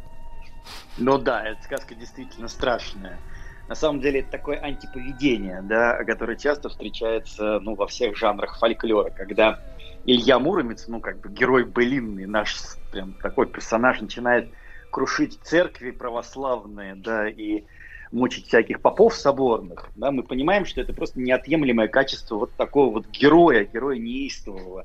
И вот этот вот самый мотив, он легко попадает как раз в сказки, да, и время от времени с персонажами, с нашими что-то случается. Вот они нормальные, нормальные, да, потом начинают буквально свое имущество рушить. Вот, и здесь еще это, конечно, видимо, какой-то антиклерикальный мотив, то есть противосвященнический. Вот, и мне кажется, я бы этим занялся, никогда про это не думал. Почему? Да, но вот ваш, значит, слушатель вот видите, мне подсказал. Вот нашли занятие, да, нашли занятие уважаемому человеку. Да. Пока из Новгорода, да, из Новгорода начал читать детям итальянские сказки, но когда в тексте началась расчлененка детей почти везде, убрал эту книжку подальше, ужаснее итальянских сказок ничего в жизни не видел, но это скорее реплика, чем вопрос, да. А вот из Краснодара вопрос, э, так сказать, к Никите. А, от чуда Юда в сказках вообще что имеется в виду изначально? Чудо-Юда. Да. Чудо-юдо это такая штука, которая называется редупликация. Да, например, Калин-Малин, да, шашлык-машлык. Вот это самые понятные нам монологи. И чудо-юдо, да, вот это вот юдо, это, конечно, попытка усилить а, само слово чудо. Ничего общего с иудаизмом здесь нет. Но эта штука, конечно, потом хорошо попадает в такие анекдоты с черным юмором, вот. И Юда, конечно, осмысляется как mm-hmm. И даже есть прекрасный анекдот, который эксплуатирует эту тему, если вы позволите ответить на вопрос ну, нашего. Ну, это тоже в рамках сказочного фольклора, я так понимаю, да? Без намеков, да. Да, да, это все в рамках сказочного фольклора. Ну, там анекдот может найти про прекрасных белокурых немецких юношей, которые расстреляли чудо-юда, потому что она им представилась. Они спросили, ты кто? Чудо. Какое чудо? Юда. Да, и там сразу огонь будет файл. Черный юмор, он тоже... Никита, а, Никита, а вот это самое, вот это что, вот визуально, это что такое чудо-юдо? Это вот как его надо себе представлять, когда вот сказка же, это иллюстрации все-таки, когда у сказки, у книжки есть иллюстрация, это, конечно, затягивает э, публику помладше, но литература всегда должна вызывать образы, да, вот какой правильный образ должен возникать в голове, когда звучит это слово чудо-юдо? А вы знаете, это вообще большая-большая проблема. Кажется, из всех сказочных тварей только Змей Горыныч и Баба Яга более-менее могут быть визуализированы в сказках. Там, помните, нос в потолок врос, губа там до, до полу отпала и так далее. А вот, например, Кощей и Чудо-Юдо, ну вот оно имеет какие-то функции. Оно летает, оно там иногда огнем может дышать, оно огромное, как гора. Mm-hmm. Это такая бесформенная масса, да, которая позволяет нам додумывать каждому mm-hmm. свою, на своем уровне индивидуальный образ этой э, этого противника, врага и То есть это полудракон такой, если огнем стреляет? Но вот, вот видите, вы додумали сейчас для себя, исходя из своего бэкграунда. Mm-hmm. Это как бы такая принципиальная позиция сказки. Да? Mm-hmm. Каждый раз мы, она не дает вам конкретного визуального образа. Вы такие, о, чудо-юдо, огнем стреляет. Почти дракон такой летит, вы представляете, вам страшно. И в этом на самом деле ее суперскилл. Вот, например, да, тот же самый Кощей – а, массовая культура в лице Александра Роу довольно сильно его стала эксплуатировать в 20-е годы, а, в 20 веке, да, и теперь мы хорошо понимаем, кто такой Кощей. Такой чувак, да, у него кости, вот, корона на златом чахнет, да, по эскизам Поленовой. Совершенно замечательная какая-то ну, такая, да. не, простите, по эскизам Гончаровой, да, замечательная вещь. Но в сказках Кощея вообще непонятно кто. Ну, с ноготок, ну, борода, ну, такой старичок, и все. А дальше непонятно. Да. Никита, вот из Ульяновска вопрос. А где в России территориально, поскольку вы уже упомянули о, по о своих поездках в экспедициях, да, филологических, где в России территориально создавалось больше страшных сказок? Или, опять же, у нас общий средний уровень по, по территории? Или есть какие-то эпицентры страшилок? Ну, вопрос все-таки не до конца корректный, да, но я э, отвечу на него, потому что он дико интересный.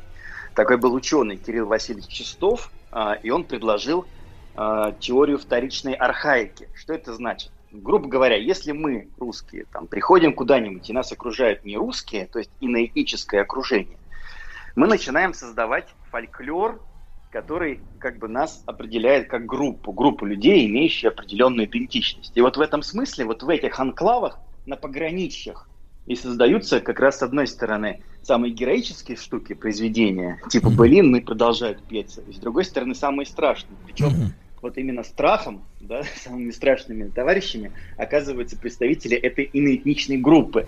То есть, например, коми и русские, коми, конечно же, злые колдуны, которые могут делать плохие вещи с русскими. Но и у коми ровно то же самое, вы понимаете, да? Ну да, Для конечно. Ну то есть пограничные, пограничные места, да? Согласен. Никита, да. Никита, ну, как говорится, с почином, да? Давайте мы тогда в нашей, на нашей следующей встрече решим, чей вопрос мы поощрим, правильно? Вот, подарком от образовательного проекта Level One. Эм, Никита Петров, кандидат филологических э, наук. Э, наш цикл «Страшные сказки», друзья мои, не пропустить следующий выпуск.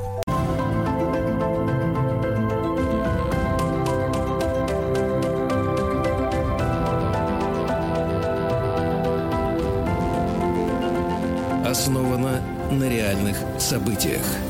Друзья мои, а, наш э, литературный проект основан на реальных событиях. Ничего про криминал не будет. Успокойтесь, не напрягайтесь, не бегите за валидолом. Я еще раз напомню, что мы говорим о литературе и о времени, э, когда эти произведения э, создавались. Да, наши во многом любимые произведения. Как говорится, знакомимся с контекстом. Я рад э, новой встрече с Егором Сартаковым. Егор, доброе утро. Доброе да. утро, друзья. Да, Егор, я напомню, является доцентом факультета журналистики Московского государственного университета, кандидатом филологических наук, литературоведом. И сегодня у нас очень важная тема, друзья мои. Особенно, я думаю, э, женщинам будет важно понять э, контекст э, этого произведения. Естественно, Анна Каренина, и второе название нашей сегодняшней э, лекции «Кризис семейных ценностей в 1870-х годах. Э, Егор, ну, наверное, у нас э, есть некий э, стереотип относительно прошлого, да, э, и тем более давнего, дореволюционного прошлого мы очень себе плохо представляем. Э, уж человеческие отношения точно, да, хотя, конечно, нам знакомы заметки тех, кто жил на рубеже 19 и 20 века и, например, сравнивал жизнь в той же Москве, э, там, в последние десятилетия 19 века и уже при советской власти, и эти люди утверждали, что вообще ничего не узнают, и время, э, время совершенно вытравило из реальности тех людей, те отношения, которые были прежде, а нам сейчас в начале 20 века вообще сложно представить себе, что 150 лет тому назад творилось на тех же самых улицах, проспектах, да, в тех же самых особняках, что сегодня мы видим красивых, отрест, отреставрированных, да, вот. И у нас ощущение, что до революции все было целомудренно, все, так сказать, чинно, благородно, правильно, вот не то, что в кавычках теперь, а одно, я так понимаю, что на самом деле жизнь, она была совершенно иной, правда? Ну да, конечно, вот тот э, идеализированный образ э, целомудренной жизни в России, который вы нарисовали, он скорее больше похож на миф, чем на реальность, потому что люди 19 века, в общем, не сильно, друзья, отличались от нас с вами, как сказал не Толстой, а другой классик русской литературы, люди как люди э, любят деньги, но ведь это всегда было, и милосердие стучится в их души. Квартирный вопрос только испортил их. Напомню, это цитата из романа Булгакова «Мастер Маргарита». Так что люди действительно были такие же, и отношения у них были такие же, и страсти, которые они переживали, не сильно отличаются от тех страстей, которые мы с вами переживаем. Но, и но такое... Егор, да, да, Егор, но тут э, наши, наши внимательные слушатели, которые читали и, и помнят, или читают, и благодаря этому знают, да, они же помнят, что есть такие категории, как свет, да, э, как, э, так сказать, вот внешние приличия, да, которые сопутствуют, например, э, сказать, социальному положению, да, этого того или иного человека. Плюс к этому мы понимаем, что очень сильны были сильно было влияние церкви, да, и вот религиозность, ну, показная или э, истинная, она была иной, э, и мы как-то подсознательно чувствуем или надеемся, что те люди были почище, как-то вот поправильнее, что ли, э, в своих... Э, Нет, э, это заблуждение, друзья, это совершенное да. заблуждение. Э, что касается религиозности, реальности, то если мы говорим о временах второй половины XIX века, то это время тотального атеизма среди дворянства, верующих там не было абсолютно, ну, то есть это даже в процентном отношении какая-то ничтожная Э, группа, которая действительно верила, еще раз подчеркну, среди дворянства. А, а то, что касается их чистоты, об этом другое. Есть замечательное произведение Льва Николаевича Толстого, которое я рекомендую, друзья, всем прочесть, называется «Крейцерова соната».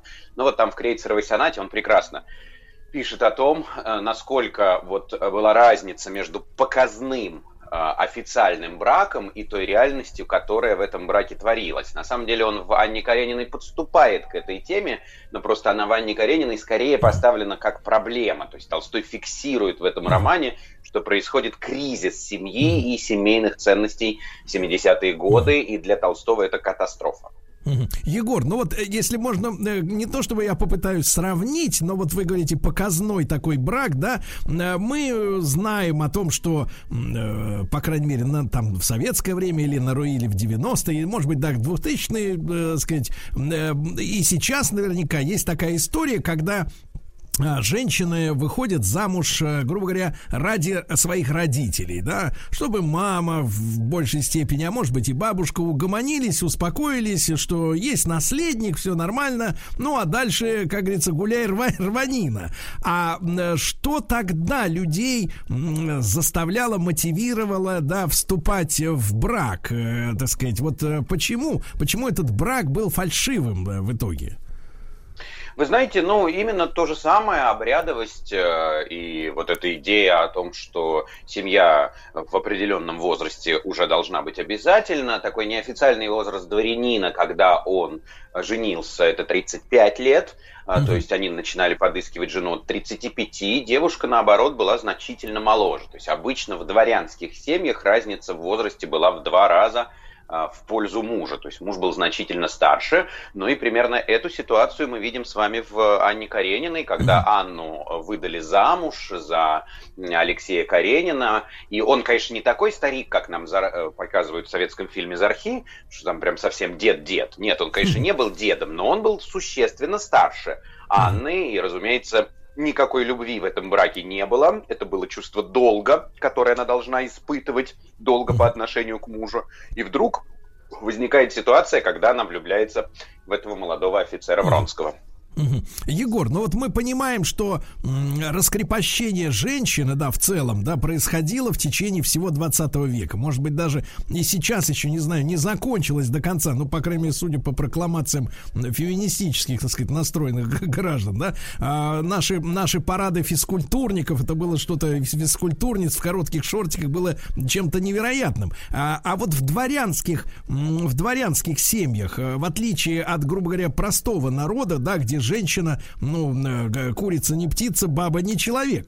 Э, тем не менее, в дворянских семьях вот положение женщины, вот чтобы нам получше это представить, насколько оно было плачевным и безвольным. Да, оно было довольно безвольным, но надо сказать, что русское передовое общество как раз всегда поддерживало женщин в борьбе за их права. Здесь это э, вопрос, который, собственно, и поднимает э, Толстой в романе Анна Каренина, это проблема борьбы женщин за права, как она в XIX веке называлась, эмансипация. Да, проблема эмансипации женщин, русское общество ну, такие, имела передовые взгляды на этот вопрос, прогрессивные. Она отстаивала равноправие женщины с мужчиной и считала, что нужно защищать чувства женщины от лицемерных условностей общества, защищать ее право на любовь, э, которая и представлялась тогда высшей ценностью. И вот Толстой как раз в Анне Карениной э, полностью это переоценивает. Он выступает против общепринятых мнений, освещенных во имя этого прогресса, и он берет под защиту не любовь, не чувство любящих, а он берет под защиту семью. И это было абсолютно неожиданно для читателей того времени, и критики того времени, и, в общем, мешало правильно понять роман, и во многом до сих пор, друзья, мы понимаем Анну Каренину, ну, буквально на 180 градусов противоположно тому, как это хотел сделать Лев Толстой.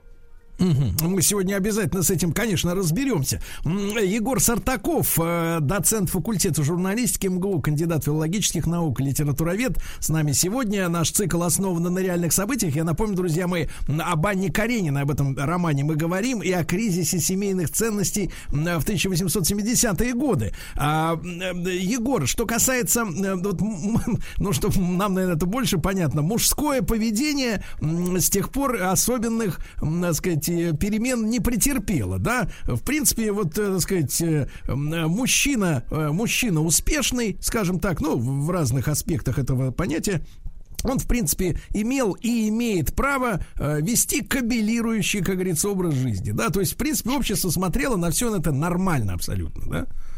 Да, на, вот э, эту идею, это совершенно верно, вы сказали, эту идею в романе четко выражает э, Вронский тот, в кого влюбляется Анна, потому что э, Стива, брат Анны, дает э, ему характеристику в романе, говорит о том, что Вронский э, один из лучших образцов такой золотой молодежи петербургской, он богат, красив, э, очень милый, э, значит, большие связи, флигель-адъютант и при этом образован. И вот эти романы, которые он заводит, это воспринимается, ну, наоборот, как какая-то интересная такая часть его жизни, которую мы воспринимаем как ну, обыденность. И Толстой как раз против этого и выступает в романе.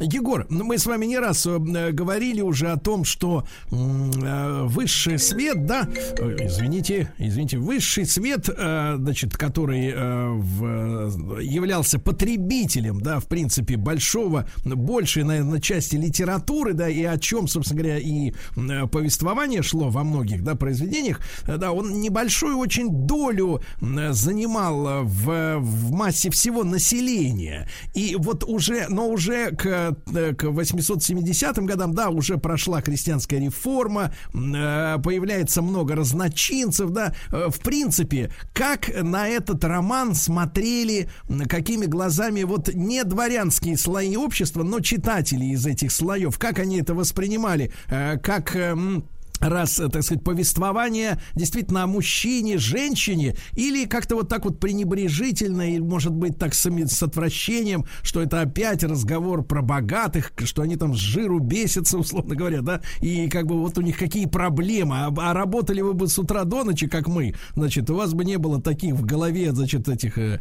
неувязок. Да, но здесь нужно э, разделить, друзья, э, восприятие этого романа разными сословиями. Если мы говорим о крестьянах, то, конечно, до них в этот период роман Толстого еще не дошел, потому что уровень грамотности действительно повысился у крестьян в связи с отменой крепостного права, но в связи с тем, что они только начинают чтение, они будут начинать чтение с чего-то простого. Это не будут ни романы Толстого, ни романы Достоевского, это будут ну, какие-то совсем простые вещи, это будут журналы, журналы многочисленные юмористические тогда появившиеся. То есть еще им не до Толстого. Но в штыки этот роман восприняли разночинцы. Почему? Потому что они верно почувствовали, что вообще-то роман полемически противопоставлен их кумиру э, э, Николаю Гавриловичу Чернышевскому, его роману «Что делать?». Тогда Чернышевский выпустил роман «Что делать?», где он предлагает настолько освободить женщину от семьи, что вот она в семье настолько заперта, что нужно жить коммунными. Он предлагает там такую коммуну, у него главная героиня, э, Вера Павловна, там живет с двумя мужчинами одновременно, ну вот таким общим общежитием, э, такой коммунной она, они проживают, и Толстой как раз против этого и выступает. Толстой фиксирует, что семья разрушается, и что семью нужно сохранить в любом случае, что нельзя менять семью в угоду идеологии то, что делает э, Чернышевский, и то, что тогда было принято у разночинцев. Потому что, надо сказать, друзья, что Чернышевский был невероятно популярен. Он был просто кумир. Его роман воспринимался не как факт литературы, а как факт э, нашей жизни. И э, в 70-е годы появилось три романа с разницей буквально в 2-3 года, которые все фиксируют вот этот появившийся кризис семейных ценностей. Достоевский выпускает роман «Братья Карамазовы», Толстой выпускает Анну Каренину, Салтыков Щедрин пишет э, «Господ Головлевых». Все три романа о том, что семья разрушается, но именно для Толстого это особенно болезненная ситуация. Пожалуй, из трех авторов для Толстого это было особенно тревожно, потому что он был убежден, как любил повторять Толстой, род человеческий развивается только в семье. Егор, а можем ли мы понимать таким образом, что Чернышевский и его товарищи, э, вот, э, пропагандируя такую форму брака, как, как говорится, менаж а труа, вот, они, соответственно, понимали, что брак – это основа общества, и если мы сейчас разрушим брак, то через него сметем общество, а потом и надстройку в виде власти. Э, я думаю, что скорее вот это разрушение, ну, по крайней мере, я вижу, как мне это видится, я вижу вот это разрушение семьи, которое пропагандирует Чернышевский, скорее побочным фактом освобождения женщины. То есть мы боремся за равноправие женщин, мы боремся за то, что женщина это не э, прилепленный субъект к мужчине, а это э, самостоятельный субъект права, самостоятельный субъект социальной жизни, я не знаю, политической, общественной жизни, и для этого мы должны разрушить семью. Угу. А, мы должны а, разрушить, чтобы освободить ее. Угу. Егор, а э, помимо литературного противостояния, да, вот упомянутых вами автора, авторов, да, которые э, Толстой бил тревогу, а, так сказать, Чернышевский, наоборот, как говорится, куражился от радости, вот, а, а, а у них была личная, как бы, неприязнь, мягко говоря, друг к другу вот в реальности, поскольку они выражали да, разные точки зрения. Действительно, была эта неприязнь, может быть, не очень сильная, но это тот скандал в журнале «Современника», о котором мы говорили с вами на прошлой неделе, потому что старшее поколение «Современника», представленное именами Тургенева, Толстого, Гончарова, они все ушли из вот этого главного литературного журнала, когда туда пришли Чернышевский с Добролюбовым. То есть, когда пришло поколение разночинцев, пришло молодое поколение к Некрасову, к редактору этого журнала, по взглядам они не совпадали со старшим поколением, и поэтому они все из этого поколения, ой, они все из этого журнала ушли, и, ну, может быть, можно рассматривать, друзья, их противостояние в том числе и в самой семье, потому что я имею в виду в их семьях, в том, как они строили эти семьи, потому что вы, наверное, знаете, что Толстой вот этот идеал семьи, который он воплотил, он его и в жизни воплотил. У Толстого его жены Софьи Андреевны было 13 детей, она родила ему 13 детей, 25 внуков. Это огромная-огромная семья, и Толстой был не тем отцом, который путает имена этих детей или забывает там дни их рождения. Нет, он жил их жизнью, он переживал за них. Это была такая большая-большая семья в Ясной Поляне. Ну да, да, да. Ну и семью Некрасова мы тоже прекрасно помним. Значит, э, э Егор, отлично, отлично у нас сегодня разговор, беседа, я напомню, друзья мои, о романе Анна Каренина, скорее о кризисе семейных ценностей в 1870-е годы. Егор Сартаков, доцент факультета журналистики Московского государственного университета, упомянул, что некоторые воспринимают э, неправильно смысл и позицию Льва Николаевича. Об этом мы как раз и поговорим после выпуска новостей.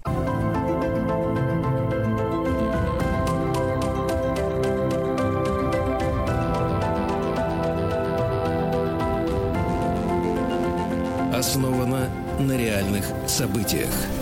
Итак, друзья мои, сегодня э, в нашем проекте основано на реальных событиях Анна Каренина «Кризис семейных ценностей». Ну, такое ощущение, что кризис семейных ценностей, честно говоря, перманентная история.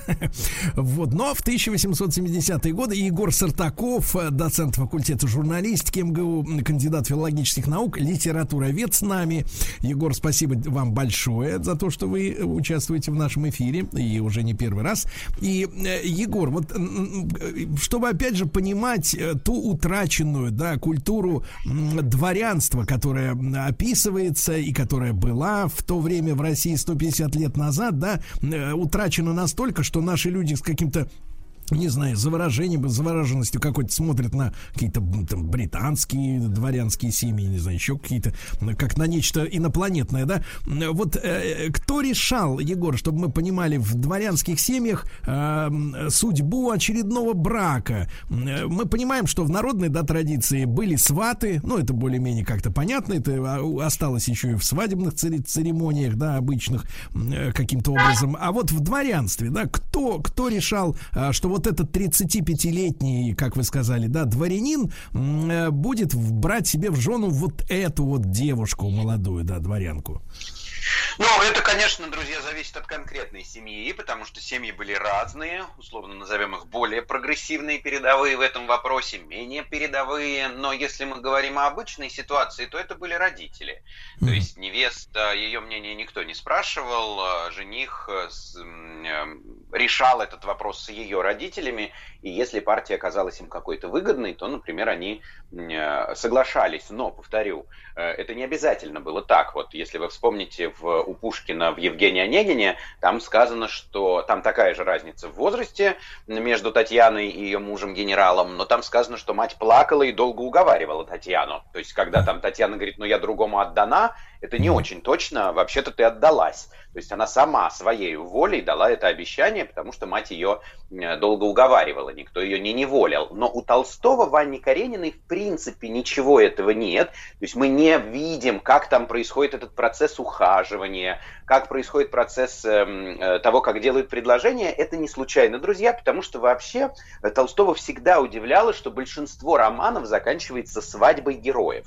Ну, чем у нас заканчивается традиционно русский роман? Он заканчивается либо чьей-нибудь смертью, либо свадьбой. Это такой традиционный финал. А самое главное, вот эта вот вся остальная жизнь, которая после свадьбы, она остается вне поля зрения писателей. И в этом смысле Ванне Карениной он сознательно переносит центр тяжести с ухаживания на изображение жизни любовников или супругов. Вот эта вся поэзия томления, вся поэзия ожидания, она как-то полемически им игнорируется как нечто несущественное. Это, например, очень не похоже на русский роман типа Тургенева. Вот Тургенев обожал показывать, как долго возникает чувство любви, как оно зреет, как происходит это объяснение. Да нет, Толстой все это из романа убрал. Ухаживание Вронского за Анной длилось год, то есть целый год, а показано оно в двух страницах. Это очень короткая встреча на вокзале в Москве, потом встреча на балу, потом на вечере у Бетси Тверской. Все. А вторая сюжетная линия романа, которая связана с э, Левиным и Китти, она вообще начинается сразу с предложения Левина и объяснения в любви. То есть Толстому важно показать, что там после свадьбы, а не как мы к этой свадьбе приходим. Егор, так в чем же, в чем же мы и, и современники, да, и мы многие э, ошибаемся, воспринимая позицию Толстого, которая, которая, так сказать, изложена в романе? Ну, прежде всего, конечно, в том, когда мы оправдываем Анну или симпатизируем Анне. Вы знаете, э, когда я у студентов спрашиваю на экзамене, на чьей стороне Толстой в романе Анна Каренина, они мне все говорят, конечно, на стороне Анны. Какая молодец Анна, что она противопоставила вот этому ложному обществу, противопоставила этому лицемерному высшему свету свое право любить. И оправдание женщины на земле в том, что она умеет любить, и она ушла к Вронскому. И в этом смысле понять роман Толстого так, это значит не понять его вообще. Потому что Толстой-то противоположное показывает нам. Толстой показывает, что разрушение семьи приведет к разрушению нравственности. Что под защиту надо брать не чувство свободной любви, не чувство любящих, а под защиту надо брать именно семью. У Толстого замечательную сентенцию в романе, это, пожалуй, прямо и есть его точка зрения, произносит Алексей Каренин. Они когда с Анной едут вместе, Алексей Каренин произносит фразу, которая становится основной идеей этого романа. Каренин говорит, наша жизнь связана, и связана не людьми, а Богом. Разорвать эту связь может только преступление, и преступление этого рода влечет за собой тяжелую кару. То есть разорвать эту связь есть преступление. И самоубийство, которое совершает в конце Анна, тоже традиционный вопрос, да, почему Анна покончила с собой? мне говорят, ну, потому что Вронский оказался недостоин ее любви. Вот она влюбилась в этого молодого офицера Вронского, а он оказался не таким хорошим, как ей казалось. Слушайте, дай бог каждый такого э, мужа или такого возлюбленного, как Вронский. Ничего подобного. Анна совершает это самоубийство, потому что она сама вдруг поняла, в каком кошмаре она теперь живет. Э, Егор, а не слишком ли, ну скажем так, идеальненько изображен э, товарищ Каренин, э, вот, так сказать, в этом произведении? Вот эта фигура, фигура преданного мужа, да, вот насколько он, насколько он, в принципе, реалистичен и, так сказать, или наоборот, так вот как-то, как, как памятник какой-то?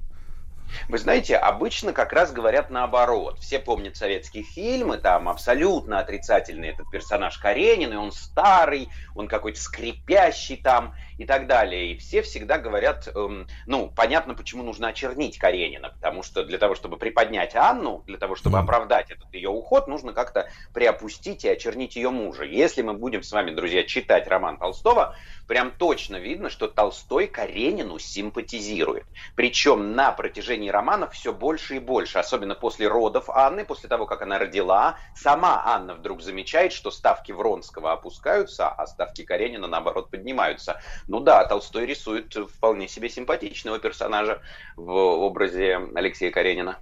Да. А э, вот когда роман вышел, э, Егор, э, Толстой, ну, скажем так, э, э, снизил свой рейтинг э, в общественном, в общественном понимании. Он пошел против, э, как говорится, тенденции, течения, да, какого-то общественного во взглядах и на брак, и на права женщин. Он э, превратился в такого, ну, может быть, еще больше в ретрограда, в какого-то, да, такого, э, так сказать, реакционера, не знаю, какие слова подобрать. Да, вы знаете, я понимаю, здесь на самом деле произошел парадокс. Э, так должно было произойти, потому что мы с вами сказали, что Толстой против того взгляда, который тогда господствовал в обществе, но из-за того, что критика восприняла роман противоположно, Наоборот, а, все встретили Анну Каренину ну, просто с верхом восхищения. И до сих пор, друзья, во всем мире Анна Каренина – это один из самых популярных русских романов.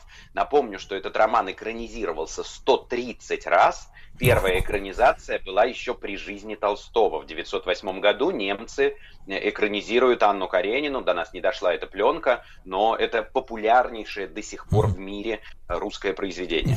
А сам Лев Николаевич, он как-то, говоря молодежным языком 20 века, обломался от того, что не, не так поняли-то его многие. Понимаете, в чем дело? Дело в том, что когда Толстой дописывает Каренину, это 78 год, в его жизни происходит глубочайший духовный кризис, у него страшная депрессия, он в этом году раздумывает о самоубийстве, и, если помните, в эпилоге Анны Карениной сказано, что Левин а это как раз герой списанный со Льва Толстого, он даже боится ходить на охоту, потому что он боится, что себя застрелит. Это был сам Лев Толстой, здесь он свой собственный страх передает, он в Ясной Поляне даже на охоту перестал ходить. Так страшно было, что что-то с собой сделает, ему, в принципе, ну вот в этот период, после 78 -го года и до э, начала 90-х, до создания романа «Воскресенье», стало не до художественной литературы. Он вообще из художественной литературы ушел, потому что Толстой переосмысливает религию, Толстой становится философом, начинается расхождение Толстого с э, православной церковью, это отдельная довольно сложная тема для разговора. Толстой создает собственное учение, то есть его как-то так получилось, совпало э, с э, окончанием работы над Анной Карениной и духовный перелом в его жизни, и поэтому ему в принципе не до художественного творчества было.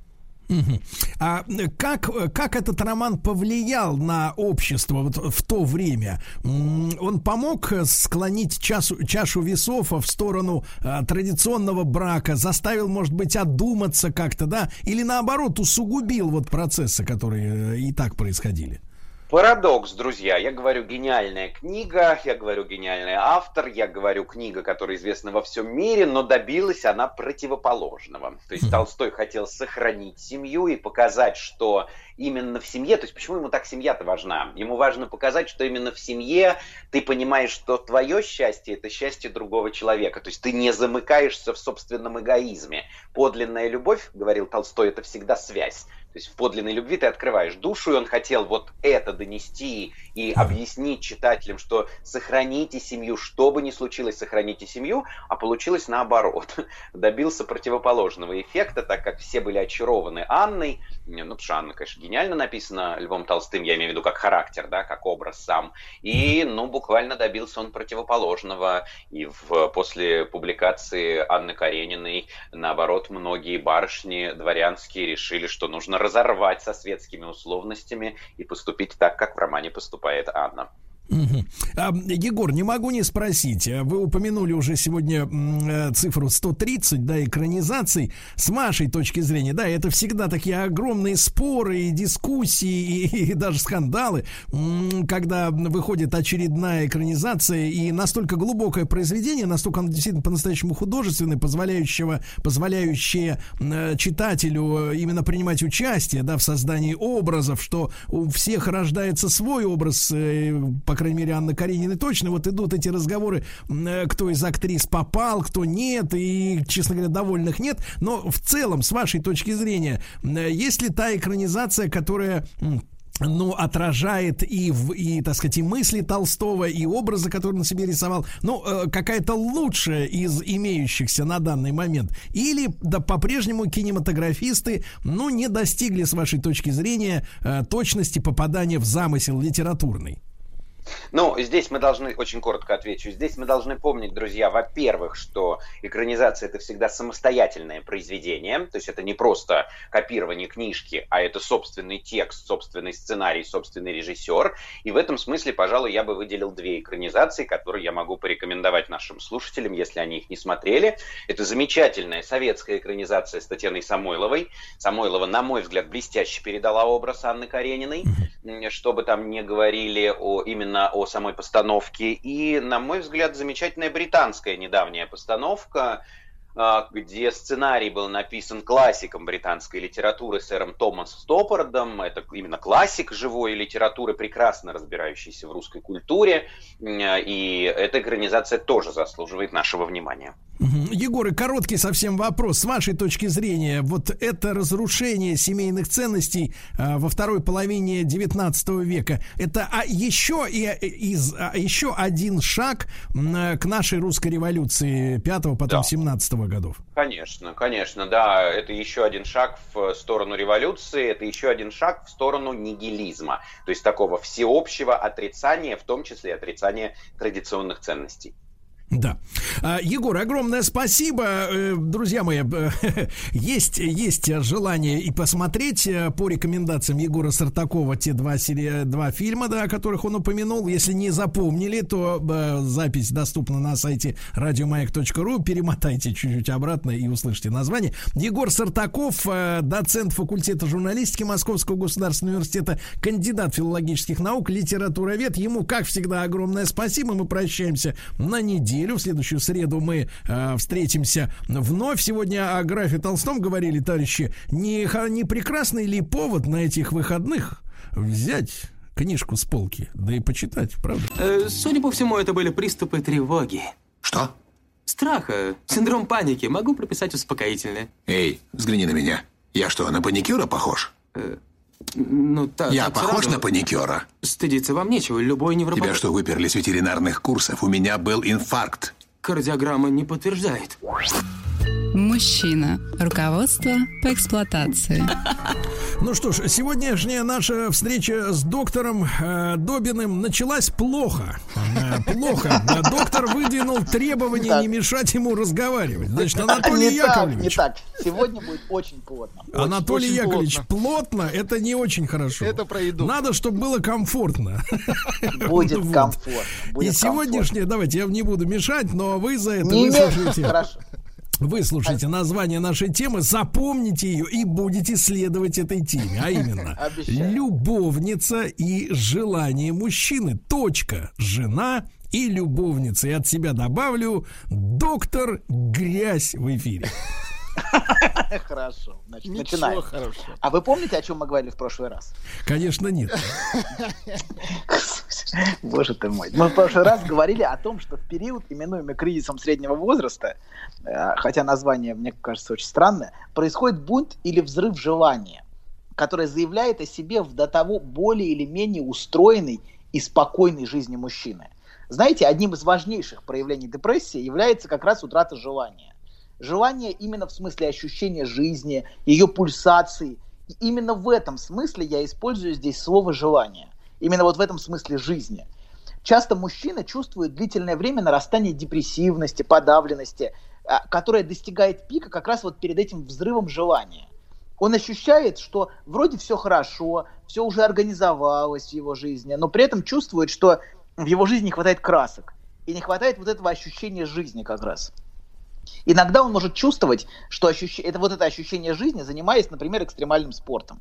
Причем, чем сильнее подавлено его желание, тем, тем к более экстремальным видам спорта он склонен.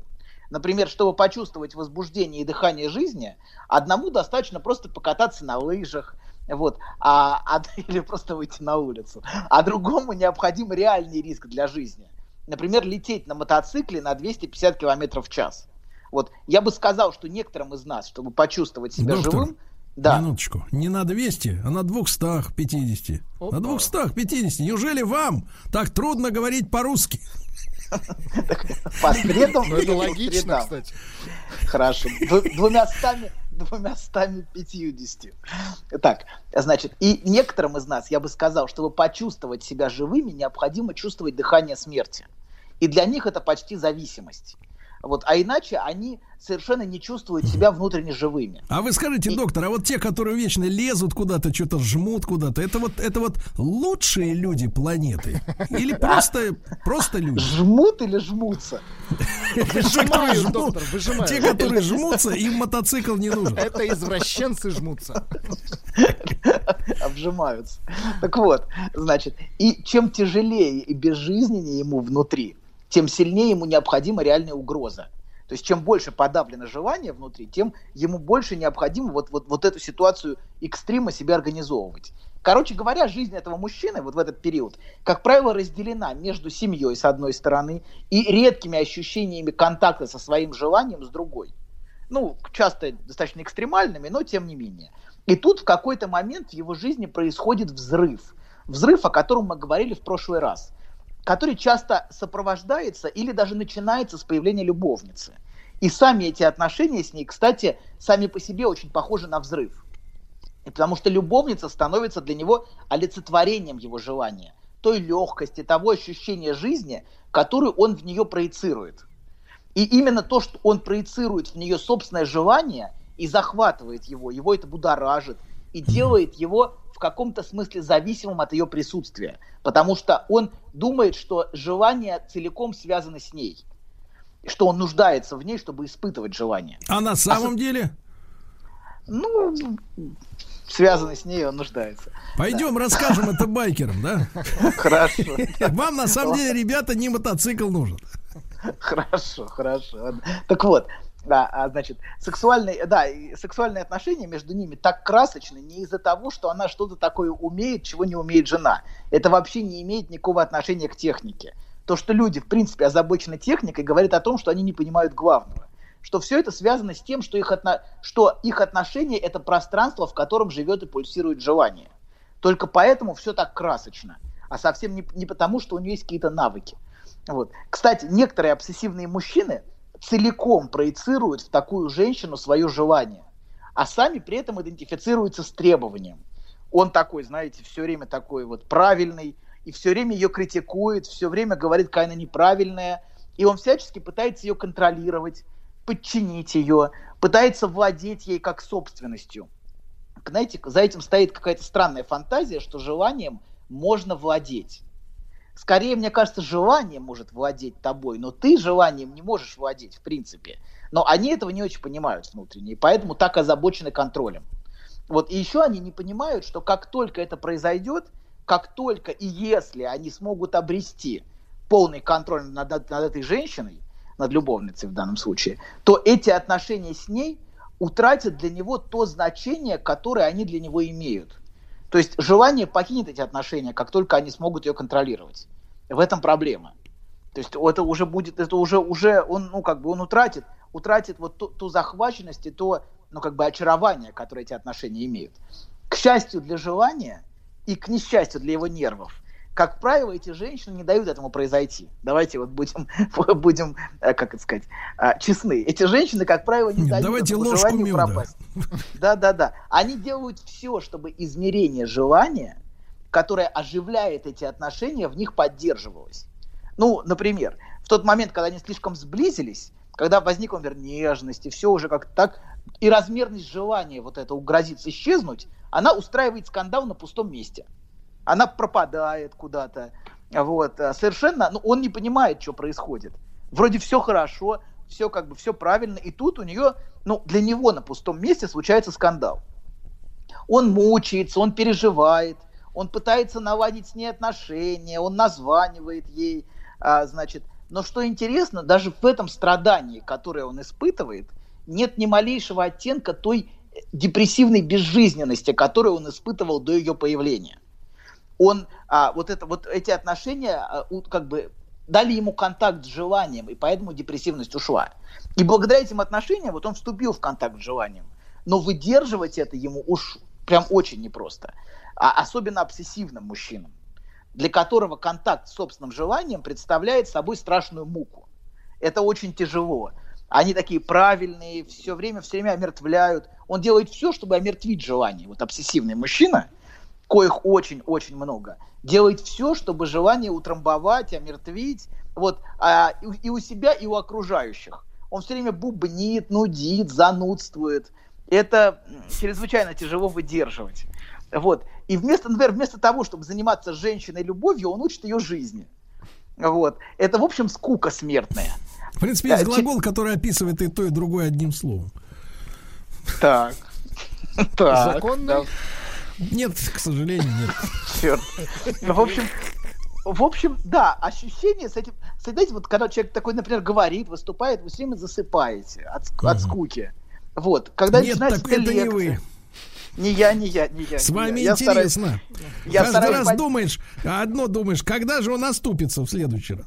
Конечно, я стараюсь поддерживать желание, все-таки это важно, потому что только это дает ощущение жизни. Короче говоря, такой мужчина ужасно предсказуем, о котором мы говорим. Он почти как труп. То есть в каком-то смысле он все время, все время омертвляет любую ситуацию. Вот всем весело, он приходит и говорит, что вы тут веселитесь например, да, и превращает это в какую-то опять вот в какую-то а, а, мертвую ситуацию. А истеричка наоборот все время оживляет. Но и это не дает вот этой размерности желания исчезнуть. Она, потому что она то рвет отношения, то восстанавливает отношения, то опять рвет, угу. то пропадает, то появляется. И она постоянно будоражит желание в мужчине и в себе вот этим вот этими своими ну, действиями. честно говоря, доктор, когда женщина то пропадает, то возникает, ощущение такое, что она работает просто вахтовым методом. По вызову. Да, что сейчас, сейчас в этом, на этой неделе или в этом месяце она в другой, так сказать, семье. Чрезвычайно, вы сейчас сказали очень-очень важную вещь. А, вот сейчас, сейчас, сейчас, сейчас, сейчас мы здесь от не поговорим. Вот, вот давайте не, не упустим то, что вы сказали. Вы прям в точку, в точку видите. Вот. Короче она будоражит желание в мужчине и в себе. И вот, вот этим. Но а, как, как вот есть как часто вот то, то что, то, о чем вы сказали только что, что с ее стороны возникает тень или даже реальное присутствие другого мужчины. И это тоже способ поддерживать желание. Вот такая странная конструкция. Потому что ревность и желание идут рука об руку, вы должны это понимать. Что э, вот это вот, да, и вообще, вообще говоря, давайте так, тень другого мужчины, вот как он, он думает, что она там с кем-то, что там кто-то есть у нее, пока она не со мной. А, и она, кстати говоря, может быть, никого и не быть, но она поддерживает это ощущение у него. И она поддерживает у него эту тревогу постоянную. Это часть этой игры, которую, которую она ведет. Дали петуха немножко. Ну ничего. А потом запил. Да, да. Это часть той игры, которую она ведет. Вот, э, вот, вот это появление, исчезновение и тень другого мужчины. Потому что в желании, вообще тень другого мужчины, вот в устройстве мужского желания очень важна. Очень важна. Я, я надеюсь, что мы об этом будем говорить, когда будем говорить о любви. Мужчина всегда, всегда заинтересован в объекте, которым заинтересован другой мужчина. Вот он увидит, он, например, видит вот эту женщину там и Вы знаете, рядом доктор, ней, доктор, да. как как в жизни любого мужчины есть тень другого мужчины, так и в нашем разговоре есть тень некоего разговора о любви, который когда-то состоится. Абсолютно. Это и есть желание, понимаете, который когда-то произойдет. Это наконец случится. И это гораздо важнее, чем сам по себе акт. Вот само желание несопоставимо важнее, важно это понимать, чем э, любое действие, которое его реализует. Вот. Короче говоря, внешне она ведет себя, конечно, гораздо менее последовательно и гораздо менее предсказуемо, чем обсессивный. А желание, желание, кстати, всегда связано с неожиданностью. Она ведет себя очень неожиданно для него, всегда неожиданно. Но в этом смысле, давайте скажем так, правда скорее на стороне истерички, чем обсессивного мужчины. На ее стороне правда желания. И ему стоит поучиться у нее смелости в отношении своего желания. И в этом смысле женщины, как правило, смелее мужчин в смысле желания. Потому что мужчине а, в его ощущении всегда есть что терять. Поэтому он так устремлен к контролю, он боится потерять, он всегда, он всегда боится потерять, всегда сомневается, Послушайте, а что, женщине нечего терять? Как, ну, женщине... Э, Или ей наплевать просто. Ну, смотрите, мы, мы, мы не, в каком-то смысле, мы сейчас с линии собьемся, а когда, когда у женщины есть ребенок, ей есть что, ей есть что терять, без сомнения. Но в смысле отношений с мужчиной, а, терять ей а, в каком-то смысле меньше, чем мужчине. Это, это большой разговор. Ну, погодите, погодите, а кто да. же ей покупает э, чипсы? Да, хорошо. Гвакамоле, я не знаю. В конце концов, пивас кто ей несет-то? Чего это ей нечего терять? Скрепки, в конце концов. Конечно, ей нужны деньги, я понимаю. Это понятная песня, которая для мужчины определяет ее желание. Это вызывает гораздо меньшую тревогу, потому что понятно, что ей нужно. А если непонятно, что ей нужно, это вызывает гораздо большую тревогу, если ее невозможно купить, например. Поэтому гораздо лучше, если она меркантильная тварь, вот, но при этом она мне понятна. То есть я понимаю, как ее контролировать. При этом, но э, за этим стоит тревога, что на самом деле я не знаю, каково ее желание. И почему она может уйти, почему она может хлопнуть дверью. И именно поэтому, именно, именно это беспокоит. Это беспокоит гораздо больше, чем то, что она э, меркантильная тварь. Понимаете? Вот это важно. Важно летит, это понимать. Сергей. То есть, то, да, то... это летит бомбовоз. Значит, то есть, с вашей точки зрения, доктор, для мужчины гораздо безопаснее связываться, конечно, ну вот с пустыми и коммерчески прожженными тварями, да? А, мужчине понятно но гораздо интереснее, нет, безопаснее может быть, но интересно ему загадка, тоже ему это интересно, но его это тревожит. Ладно, не будем в это углубляться, давайте сейчас не будем сбиваться с линии. Короче говоря, мужчина, мужчина, конечно, в смысле желания более труслив, чем женщина, безо всякого сомнения. Вот, он постоянно сомневается, взвешивает, стоит, не стоит, э, вот, значит, А вы знаете, то... вот ваш очень-очень смелая мысль и правдивая, потому что если зайти в магазин для взрослых, то, то видно, у кого сме- смелости больше. Больше, да? Так вот, да, он постоянно оценивает, стоит, не стоит. Кстати, вот другое ударение, в смысле стоит, не стоит, наверное, даже было бы точнее. Его это тоже беспокоит. Вот. Есть еще один важный момент. А, вот, давайте вот теперь перейдем вот ко, ко второй части. Это очень важный аспект, который нам важно не упустить. Значит, а в мужчине женский образ, это будет как раз вот вы меня обвиняете в том, что я все время говорю о том, что будет разговор о любви. Вот давайте я вам такую зарисовку дам того, как с мужской стороны выглядит, выглядит любовь.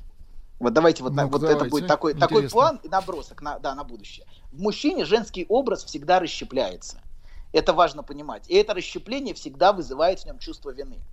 То есть у него, у него не удается поддерживать целостный женский образ.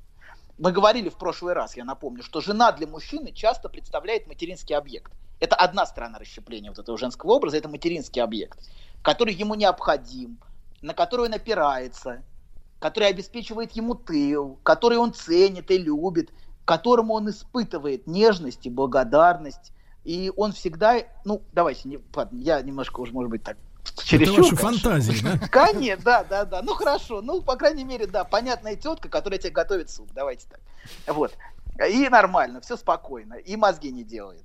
Вот. Но и он, да, пускай он испытывает мне нежность и благодарность, но мать это не то место, где живет желание. Это важно понимать. Потому что это вне закона, доктор. Абсолютно, очень точно. Мать это не место желания. А любовь, то есть, скажем, или, скажем, в, в этом контексте жена, например.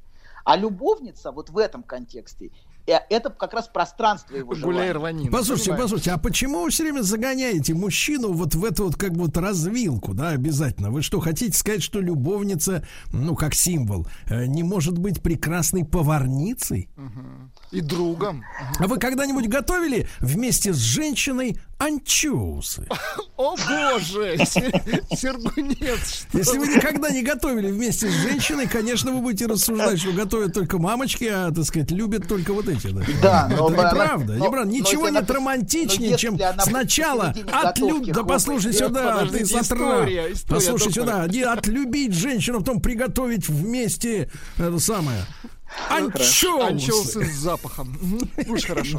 Давайте пирожки, пирожки, Сережа, пирожки. Отлепить женщину, а потом готовить пирожки. Пирожки с яичком тогда. Да. Понимаете, все-таки пирожки и сексуальные отношения это разные объекты. Давайте все-таки это, ну вот как в этом аспекте. А говорят, что еда это первое чувственное удовольствие в жизни человека. Конечно, но все равно они разделены. Даже у вас, Сергей. Что бы вы там ни говорили, такие но всё равно, пирожки. с одной стороны, заботливая Тут главное не женщина, запутаться, да, которая готовит пирожки, вам где- пирожки, которая вас любит. Но а, Где все-таки желание она вас не вызывает. Давайте, давайте будем честны. При всем, при всем при этом. Вот. Да. А, даже если какие-то оттенки желания и просыпаются у вас. Но тем не менее, смотрите, муж- это, не- это не значит, что эта женщина не может эти два объекта совместить. Бывает, что совмещаются, но в целом это желание распадается, с одной стороны, на материнский образ, э, и на любовницу, с другой стороны. Это пространство его желания. И именно поэтому он не испытывает депрессивности, которая была до ее появления. Вот эти отношения, они возвращают ему контакт с желанием. И зачастую именно в этих отношениях он впервые чувствует себя патентным мужчиной. И это именно глубокое ощущение, а не просто знание. Но это возможно только потому, что любовница, скажем так, не заражена для него образом матери, в отличие от жены. Поэтому возникает такое расщепление. Послушайте, а скажите, пожалуйста, а любовник тоже э, в обратную сторону, такая маленькая реплика, не заражен образом отца, то есть, например, не умеет гвоздь вбить в стену. Нет. Не умеет накормить. Мужчины, муж- а, муж- мужская и женская позиция несимметричны. Принципиально несимметричны. Они вообще очень разные. Поэтому э, из этого это да. Вот Владик, это чисто мужская. Жаль. Надо да. сказать, нет, не так. Жаль. Не говори, не говори так. Как только, смотрите, как только, а, значит, уходит. Но проблема в том, что свободу от материнского вот этого образа можно поддерживать только если другая женщина, на которую этот есть, есть другая женщина, на которую этот образ спроецирован. Ну, в данном случае жена. Как только уходит жена, часто вся эта конструкция распадается. Понимаете, да, нужна с одной стороны женщина, которая будет а, таким материнским объектом, а с другой стороны женщина как желание. То есть, с одной стороны, конструкция такая. Для него, с одной стороны, женщина – это, скажем, целостная личность. Такая вот личность. Он ее понимает, он ее ценит, но которую он, к сожалению, не желает. А с другой стороны, женщина как сексуальный объект, а не личность. Вот ты должен видеть во мне личность. Погодите, погодите, погодите. А, доктор, а разве нельзя заниматься любовью с уважением? Ну, кстати, да, С доктор, а Почему вы, почему вы распространяете постоянно мнение о том, что э, любить надо как-то вот так вот, знаешь, с пренебрежением, или там гряз- доктор. грязно глумиться как-то, я не знаю, или Абсолютно, оттопыриваться, извините, так сказать. Неужели невозможно найти женщину в Да. режиме комбо? Да, Комбо. позвольте я вас полюблю, например. Разве не И- можно сказать и так мужчина? обопрусь. Это- да, хорошо. Главное, Это сам проблема. не Значит, обопрись. У нас две минуты, секунду. Дайте договорю хотя бы до паузы. Секунду. Сергей, вер- Так. вернитесь. Так, все, все на месте, да. Конструкция такая. С одной стороны, женщина личность, а с другой стороны, женщина как сексуальный объект, а не личность. Вот. Но при этом она объект, который он желает. Это объект его фантазии. Вот. И проблемы с потенцией часто знак того, что она становится для него личностью. Вот, может, да, да, точно, точно, абсолютно. Я слышу, слышу нотки. Может быть, у них возникли глубокие межличностные отношения. Он стал понимать ее, слышать ее потребности. Вот все, чему учат психологи, произошло в их жизни. Вообще все, он так ее нач- начал понимать как-то и все так. Но в сексуальной сфере все, приехали, значит, паркуемся. Вот, А, понимаете, да, вот, вот что происходит часто. То есть часто проблемы с потенцией возникают именно тогда, когда он начинает видеть в ней личность. А С в личностью центре Москвы, кстати, парковка за деньги. Хорошо, да, за, де- за деньги. Почасовая. Хорошо. Я прошу не делать из того, что я сказал вот сейчас, никаких прагматических выводов для жизни. Давайте мы не будем из этого делать. Это просто конструкция мужского желания. А может ли в одной женщине совмещаться и тот, и другой объект, чтобы она днем была, например, а, материнским объектом, а ночью сексуальным объектом? Думаю, теоретически возможно. Но все равно этот объект распадается. Важно это понимать. В Это у мужика в желании. голове распадается, правильно? Да, да, абсолютно, абсолютно. В мужика, уже мужика в голове он, рассып- он распа- разваливается на два. И это всегда вызывает у него чувство вины. Важно это понимать, что вот это разделение вызывает у него всегда чувство вины, что этот объект распадается. При этом это не мешает ему ходить, например, налево, а, значит, и ходить в, как это сказать, в места. А, это, этим объектом может, может, быть, может быть и женщина из, как бы сказать, из, э, из борделя. Вот, давайте О, скажем. боже. Да, то есть... Ну, она, да. это просто почтальон вышел, доставил Да, да, телеграмму. Может быть, Да. женщина-почтальон. Расскажите про свой сон. Я сплю крепким сном. Слышу плач младенца.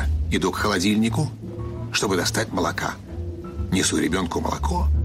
А оно черное, Бен. Скажи, что это значит? Только без грязи про мою мамашу. Мужчина. Руководство по эксплуатации. Ну что же, мы, как вы знаете, некогда загнали в прокрустово ложе Анатолия Яковлевича Добина и решили, что у нас э, в день будет два разных выпуска э, нашей программы. Да, и Анатолий кивал головой и говорил, да-да, я согласен, это все записано на, на диктофон. Так вот, э, вторая наша тема сегодня это взрыв сексуальности, взросление и телесные изменения.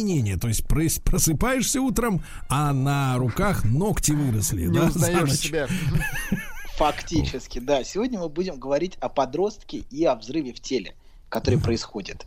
Давайте, на- давайте сделаем шаг вперед. Я напоминаю, мы двигаемся от конца к началу.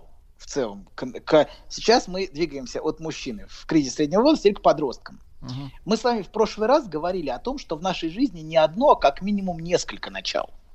И подростковый возраст, без сомнения, это новое начало, которое находится на границе ребенка и взрослого. И как мы все знаем, в том числе и по себе, начало это всегда кризисное. Когда происходят мощные изменения в теле и в душе подростка, с которыми справиться ему очень непросто. Рождение а, чего-то нового всегда несет в себе смерть предыдущего состояния. Новое начало это всегда и конец. И для подростка это период рождения его взрослого тела и сексуальности, которая функционирует совершенно по другим законам, чем у ребенка. И в этот период происходят разительные изменения в теле. Подросток очень много времени проводит с волнением у зеркала. Как в буквальном смысле. Он с беспокойством стоит у зеркала в ванной, разглядывая себя. Так и в метафорическом смысле. Погодите, погодите, Анатолий, да. Анатолий, нам тут Да. пишут, нет ли возможности послушать ваши лекции без нас? Нет, есть, нету да. возможности. А можно, друзья мои, за 10 в час вам, э, вам будет лекция прочтена, да. Но, а если Без серьезно, моих вы, друзей я никуда не пойду. да, вы рисуете, вы рисуете картину в, в- в данном случае гнусную. Я, честно говоря, не знаю. Нет, конечно, вот эти, которые намазанные с подвернутыми, э, так сказать, брючками, может быть, они и стоят и смотрятся, вот эти, которые, так сказать, э, Все стоят и смотрят. Нет, ну, Ну, ну, ну, не ну, что, стояли, прям Толя. рассматривать часами? Вы что, Толя, издеваетесь? Ну, ничего Толя. слово часами не сказал. Толя, Сказал, алло, что- мое Да. зеркало было всегда занято бабушкой. Ну, посмотрел, все видно. Это точно, это точно, это точно. Вот прям точно-точно. Смотрите, давайте все. Есть, я имел в виду в метафорическом смысле. Они находят себе близкого друга, свое альтер-эго, с которым происходят такие же процессы. Под зеркалом я имел в виду это. Того, с кем, с кем вместе они проходят через этот этап в жизни. Кто является, метафорически говоря, их зеркальным двойником. У вас же был друг в детстве? У кого? Зеркальный. Зеркальный, у вас был, наверняка. У меня у был вас, друг, который был лучше меня. Вот видите, уже неплохо. А, значит, не в смысле, знаете, э, зеркальный двойник не в смысле внешней похожести. Выбирают часто противоположность, особенно у девочек. Например, маленькая полная дружит с высокой худой. А в смысле тех изменений, через которые они вместе проходят. Они вместе рождаются из ребенка во взрослого. И им нужен другой, рядом с которым, с которым происходят те же самые процессы, свое альтер И рождение нового – это всегда смерть чего-то старого, хорошо знакомого, родного, с чем расставаться всегда горько. Во-первых, это период, когда рождается взрослый образ тела и умирает детский. И именно здесь а, имеет свои корни озабоченность в подростковом возрасте вопросом смерти. Это смерть детства, которая происходит. А во-вторых, умирают, или даже точнее сказать, бессознательно убиваются всемогущие родители детства через вызов, который им должен бросить подросток. А подросток всегда должен бросить вызов родителю. Подросток критикует их взгляды, ценности, образ жизни, говорит, что те его не понимают, не слышат. И этот вызов очень важен для утверждения их отдельного «я». Мы об этом бессознательном убийстве родительских фигур поговорим в следующий раз. А пока вернемся к отношениям с подростком с телом. Это очень важно. Как мы сказали, происходит смерть детского образа тела и рождение взрослого. И это проявляется в первую очередь в, в навязчивом вторжении сексуальности. В тело, которое а, подростки, а, перед которым подростки чувствуют всегда ужасную растерянность. Им еще предстоит эту взрослую сексуальность принять. Сначала это ощущается как вторжение чрезмерного возбуждения. Вот что чувствует подросток. И важно, важный аспект по подростку. Слушайте, если вы нам, вы, вот если вы нам пис... сейчас рассказывали, что чувствует женщина, я бы вам еще на йоту бы поверил. Но когда вы мне рассказываете про наше с Владиком прошлое, я хочу сказать, что вы большой мошенник. Мошенник. Настоящее, друг мой, настоящее. Оно еще должно стать прошлым в результате наших передач. Но пока оно является настоящим. И вам важно это принять. Какой вы так вот, важно, что взрослая сексуальность имеет кульминационный характер, похожий на взрыв. И это что-то совершенно незнакомое подростку до этого. И это вызывает у них сильную тревогу. То, что переживает подросток, можно сравнить с телесной мутацией. И, кстати, именно подростки главные потребители комиксов и фильмов в духе Марвел. А на, на эти фильмы они, кстати, ходят вместе со своим альтер-эго, со своим другом.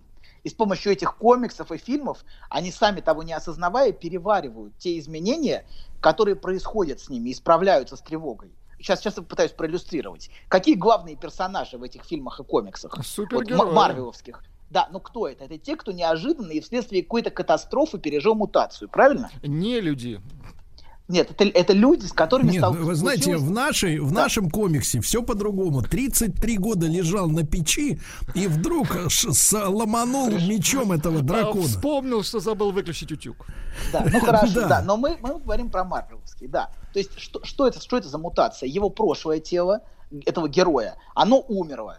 А, детское тело, но он обрел новые способности. Ну, какой-нибудь Человек-паук, например. Это подросток, который пережил мутацию и обрел uh-huh. способность выстреливать из тела, из тела чем-то э, очень специфическим. Ах, вот к чему выстреливать из тела. Так. Ну, не так разве, Человек-паук? Ну, Человек-паук нет, у него из рук... Э, да. Ну, хра, ну, понятно, это ясно, это ясно. Что, слушайте, Выстреливать из рук, так, так, минуточку, что пропустил.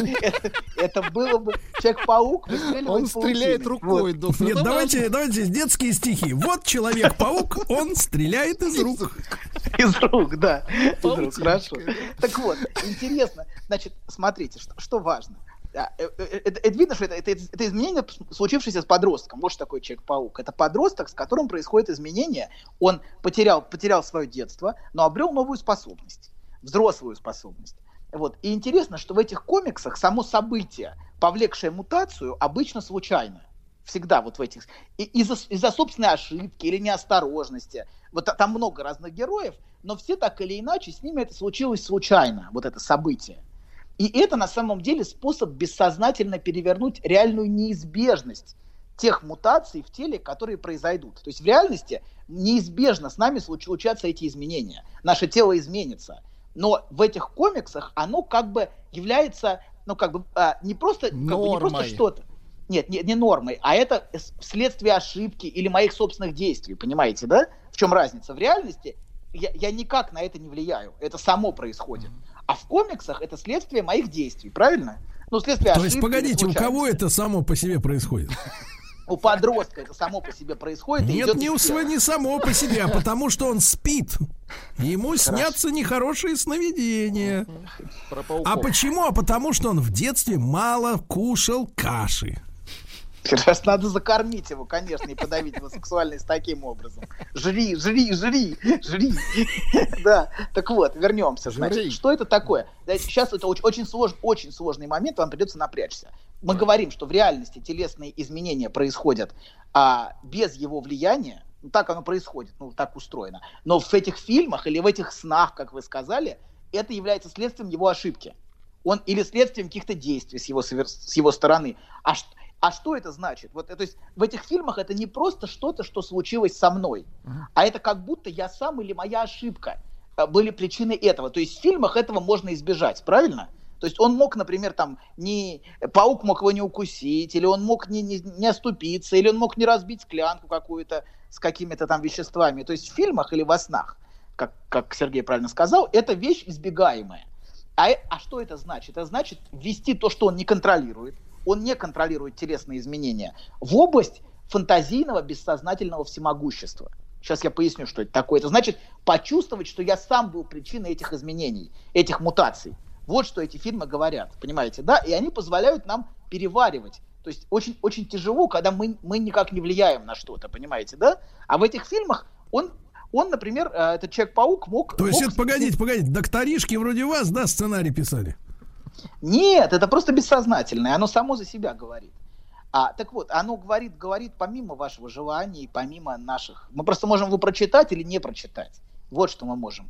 И это вполне прочитывается в Человеке-пауке. Прям это фактически на поверхности. Есть гораздо более сложные тексты. Но тут, мне кажется, просто... Ну, Скажите, доктор, а так, вот скажите, да. вот вы сейчас оперируете какими-то вот текстами, фильмами, скажите, а что сделать тем, кто вырос на фильме э, «Москва Кассиопея» и видел Секу Туранчокса, который в биомассе, в биомассе там завяз. Вот, вот это вот к чему? Как им выйти из этого? Как, как выйти из роботов-мыслителей? Да, короче, давайте продолжаем. Что такое фантазия всемогущества? Вот что. Это одна, вот если я пытаюсь это такое, это одна из главных причин самообвинений у людей, столкнувшихся с чем-то травматическим. Ну, например, девушка может говорить, я чувствовала, что мне в этот день не надо было туда идти, я сама виновата. Это как раз она, она, понимаете, да, это с ней случилось. Это произошло не помимо ее воли, но ей важно бессознательно чувствовать, что она это контролировала, что она могла быть причиной этого. И поэтому вина, понимаете, идет у нее такая сильная, потому что это способ на самом деле взять бессознательно под контроль то, что она не контролировала. Вы понимаете, да, о чем я? Например, здесь случилось насилие, здесь случилось насилие, почему она себя обвиняет? Потому что ей важно, чтобы она, по крайней мере, была субъектом, она мог, чтобы она как будто, как будто она могла этим управлять, хотя, конечно, она этим не могла управлять. Или, например, так, другой пример. Я чувствовал, что ему не надо ли этим рейсом лететь. Я чувствовал, что ему не надо этим рейсом лететь. Ну, разбился ее муж, uh-huh. например, на рейс. Вот. То есть я могла это предотвратить. Или, по крайней мере, я не просто бессильная жертва. И гораздо лучше часто чувствовать вину, чем абсолютное бессилие. Понимаете, вот что нам делает это бессознательное всемогущество? Оно нам сообщает ответственность и вину. Я, я вот могла, я чувствовала. Но это гораздо лучше, чем быть во власти чего-то, чего ты не контролируешь. Быть просто быть, быть тростинкой, быть песчинкой в мире гораздо хуже, чем быть виноватым в, в тех ужасах, которые случились в твоей жизни. И поэтому люди готовы брать на себя вину. Поэтому они готовы себя обвинять и говорить, я сама виновата. Понимаете, это гораздо лучше для нее, потому что она чувствует себя субъектом тогда. Погодите, а сама, что ж за люди, да. а что ж за люди, которые идут в полицию с заявой? Это вот они не чувствуют, да, своей вины? Нет, нет, нет, они чувствуют, а что таких много, другой. таких много, доктор. Они Конечно. говорят о, о том, что берут жизнь в свои руки. Согласна. Есть те, кто чувствует, что они виноваты, а есть те, кто чувствует, что виноваты другие. В том, что все в моей жизни не так. Да. Какая вина, это его вина, это его вина, это его вина, это его, ну, он подонок, тварь. Я напишу на него заяву. Конечно, и все это из-за него. вспомнили, доктор, Ну, наверное, конечно, я представил просто такой, такой типаж. Конечно, да, это, это, это другая история, конечно. Но важно, чтобы нужно взять под контроль эти изменения. Значит, но вернемся к подросткам неподвластные изменения в теле, вот то, что с ними происходит в теле, вызывает сильную тревогу даже у нормального подростка. А, среди, а среди нас говорить о психах, да? Много, надо сказать. Хотите, я расскажу вам о реальной тревоге, а не о том, что вы там вот балакаете? Давайте, давайте, да. Вот, да-да-да, да нет, на самом деле реальный пример. Короче говоря, значит, мой товарищ, значит, зашел однажды, как говорится, в душ, и вдруг обнаружил, что он начал покрываться растительностью, который до этого он он очень сильно это серьезная история, он очень сильно испугался, он подумал, что заболел чем-то, заболел. Затем он затем он увидел, а как человек, который значит вот знаете э, напуган, он пытается устранить какие-то потребности, значит э, последствия. Он увидел, что значит лежит бритвенный станок, он обрился, обрился там, где оброс, а потом он через день поехал, поехал с мамой в купе на юг так. и весь день сидел, сидел на верхней полке, даже днем, и адски чесался, потому что, значит, все начало возвращаться обратно. Это болезнь страшная. И только мне он, написав об этом, я залез в медицинскую энциклопедию бабушкину, Вы раз... нашел ага. вот эту историю с оволосением и написал ему, что с ним все нормально. Он и так здоров. только тогда он успокоился, а он думал, что он болеет, реально. Да, то есть вы, вы были его альтер альтер-эго, понимаете? Я был доктором вроде вас. Который его понимал. Да, да. Вот. Да. Хотите, продолжаем? доктор, кстати говоря, я и вас могу вылечить. Уверен. У Вы и мое есть это, бритва, да. и мое. Я и вас выучу. Знаешь, забавно, вот выложил тебе все. И вроде как полегчало. Нет, серьезно, будто сбросил тяжесть. Молодец. Я... А вы... Док, спасибо. Мужчина. Руководство по эксплуатации. Что же, Анатолий Яковлевич Добин сегодня нам рассказывает о трансформации подростка, правильно? Му- да. Мутации, мутации. Что значит Да. мутации? Ну, мутанты же в фильмах в этих, э, а, а Человек-паук... А, для и прочее. подростка это Ладно, мутация. продолжаем. Мгм. Значит, любой психиатр знает, что подростковый период это период начала тяжелых психических нарушений, например, психозов. Мы в прошлый раз говорили, что психические нарушения могут запускаться каким-то внешним событием, помните? Но таким событием может стать и внутреннее событие, вот телесные изменения. И, в частности, вторжение сексуальности в его до этого детское тело, с чем он не может справиться. Мне сейчас вот на ум приходит рассказ Кавки «Превращение». Помните, такой рассказ был? Где он Странно, что описывает- оно вам приходит на ум, вот это ужас этот. да-да-да. Где он описывает как раз такого рода изменения, где он проснулся и с ужасом обнаружил перед зеркалом, что с его телом случились катастрофические изменения. Он превратился в ужасное, отвратительное насекомое. Это вот в этом рассказе. И отвращение, давайте так, это первая форма защиты от сексуальности. Как говорит Владик, фу, какая грязь. Вот это первая линия обороны от сексуальности. Это отвращение. Вот. А Я сейчас не буду уходить в психиатрию, все-таки это не моя специализация, говорить о Нет, завтра. психозах. Да, но скажу пару слов о дисморфофобии у подростков. Ну-ка, надо Что, такое, что это такое? Мгм. Это убежденность, что твое тело уродливое, или что в тебе есть какой-то дефект, или какой-то недостаток серьезный. Это называется дис- дисморфофобией. Она может быть у всех. Она может быть, и- она может быть и у женщин, может быть у мужчин, хотя реже. В самой легкой степени это переживает любой подросток. Ну, с ним что-то происходит, действительно, он меняется. Но иногда это приобретает размах а, просто клинического бреда. Например, девушка весит 35 килограмм, но убеждена, что страшно толстая. Такая вот ан- аноректичная девушка, например. Но если вы внимательно посмотрите на этих аноректичных девушек-подростков, то сможете заметить, что они на самом деле не принимают те изменения в своем теле. То есть они обрели новое женское тело, которое в подростковом возрасте к ним пришло, которое родилось, э, но они испытывают к этому телу отвращение. Они не принимают свои сексуальные изменения. Вот ча- часто вот а, а, подростковая анорексия связана именно с этим, с моей точки зрения. Я То уверен, есть это, есть- доктор, говоря по-нашему, борьба с грудью. Абсолютно. И они ее бинтуют, что они только не делают со своими, со своими частями тела. Вот, чтобы пытаться отрицать или подавить те изменения, которые происходят. Они, например, они отказываются есть, у них полностью пр- прекращаются все влечения. Что, что происходит вот у этих девочек? Полностью прекращаются все влечения, они ничего не хотят. Но если вы не кушаете, смотрите, вы тоже ничего не будете хотеть, уверяю вас. Да, и это, кстати, тоже интересно. Не кушать, это борьба со своим влечением. Ты же хочешь кушать, но ты борешься, ты его подавляешь, ты его Прям как профессор Келок, который придумал хлопья. Да, да, да, да, да. Так вот, а значит, пода- и подавляется вся сексуальность, все влечения в теле подавляются. И что очень важно, прерывается цикл, как правило, вот у, у, дев- у девочек-аноректиков. Цикл – это то главное, что разделяет детское тело от женского. Вот в чем, в чем главное отличие? Это появление цикла. Вот. И, собственно, это, это главное, главное, главное как бы новшество, главное изменение, главная мутация, если хотите. Ноу-хау, Вот. да. То есть Ну, мужчины, ноу-хау, да. мужчинам в этом смысле гораздо проще, да? Они просто Ну, оволосевают. Ну, у мужчины вон Человек-паук, да, что-то происходит новенькое, да. У женщины да. другие аспекты, да. И да, и, и они ведут борьбу с этими изменениями в теле, чрезвычайно жесткую, не на жизнь, а на смерть, а, за, за, за отрицание своего, своих изменений. Они не принимают их. И иногда, к сожалению, в самом буквальном смысле, они пытаются, они, это, это, это, в общем- часто бывает смертельно, анорексия. а Вот, чем, они- скажите, доктор, тогда а чем вызвано это неприятие перемен в своем теле-то? я вам всю передачу об этом говорил прекрасно. Так, смотрите, а он не может принять те изменения, которые происходят с ним. Это невыносимо. Ну как, это, это такие, такие Они считают мутации. их уродливыми, эти изменения. Что считает их какими? Уродливыми эти изменения. А, например, но важно, что это, это, вот это, вот это, это, это смерть детского тела, первое, что происходит, и рождение взрослого. А она не принимает эти изменения, она не хочет их, она их отторгает. Для нее они отвратительны и омерзительны.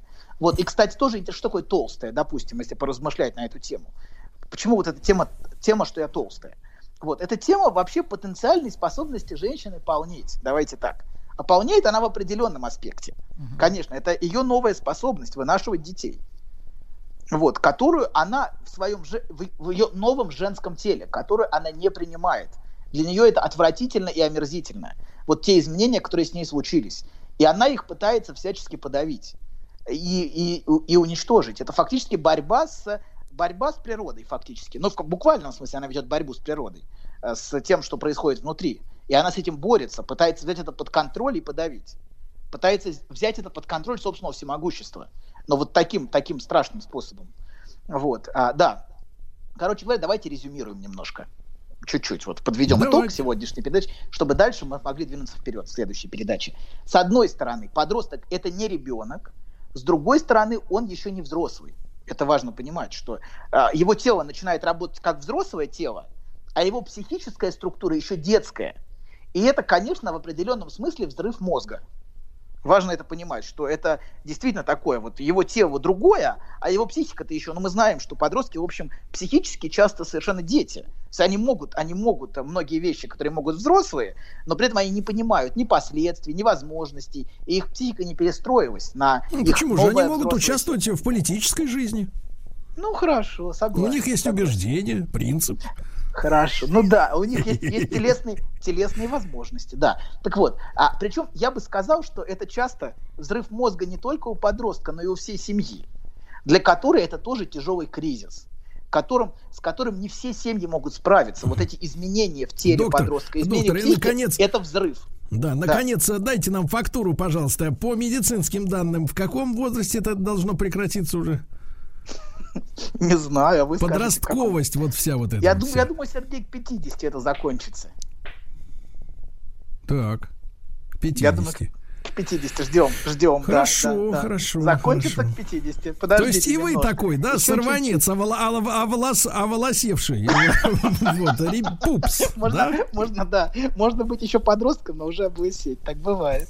Да, мы как раз расчесочку подгоним к Новому году в качестве подарка, чтобы всегда помнили. Значит, друзья, мы Анатолий Яковлевич Добин, да, благодарим его за консультацию. Как всегда, она была бесплатной, очень полезной, да. До завтра, товарищи. Пока-пока. Обнимаю, обнимаю вас. Пока-пока. Пока.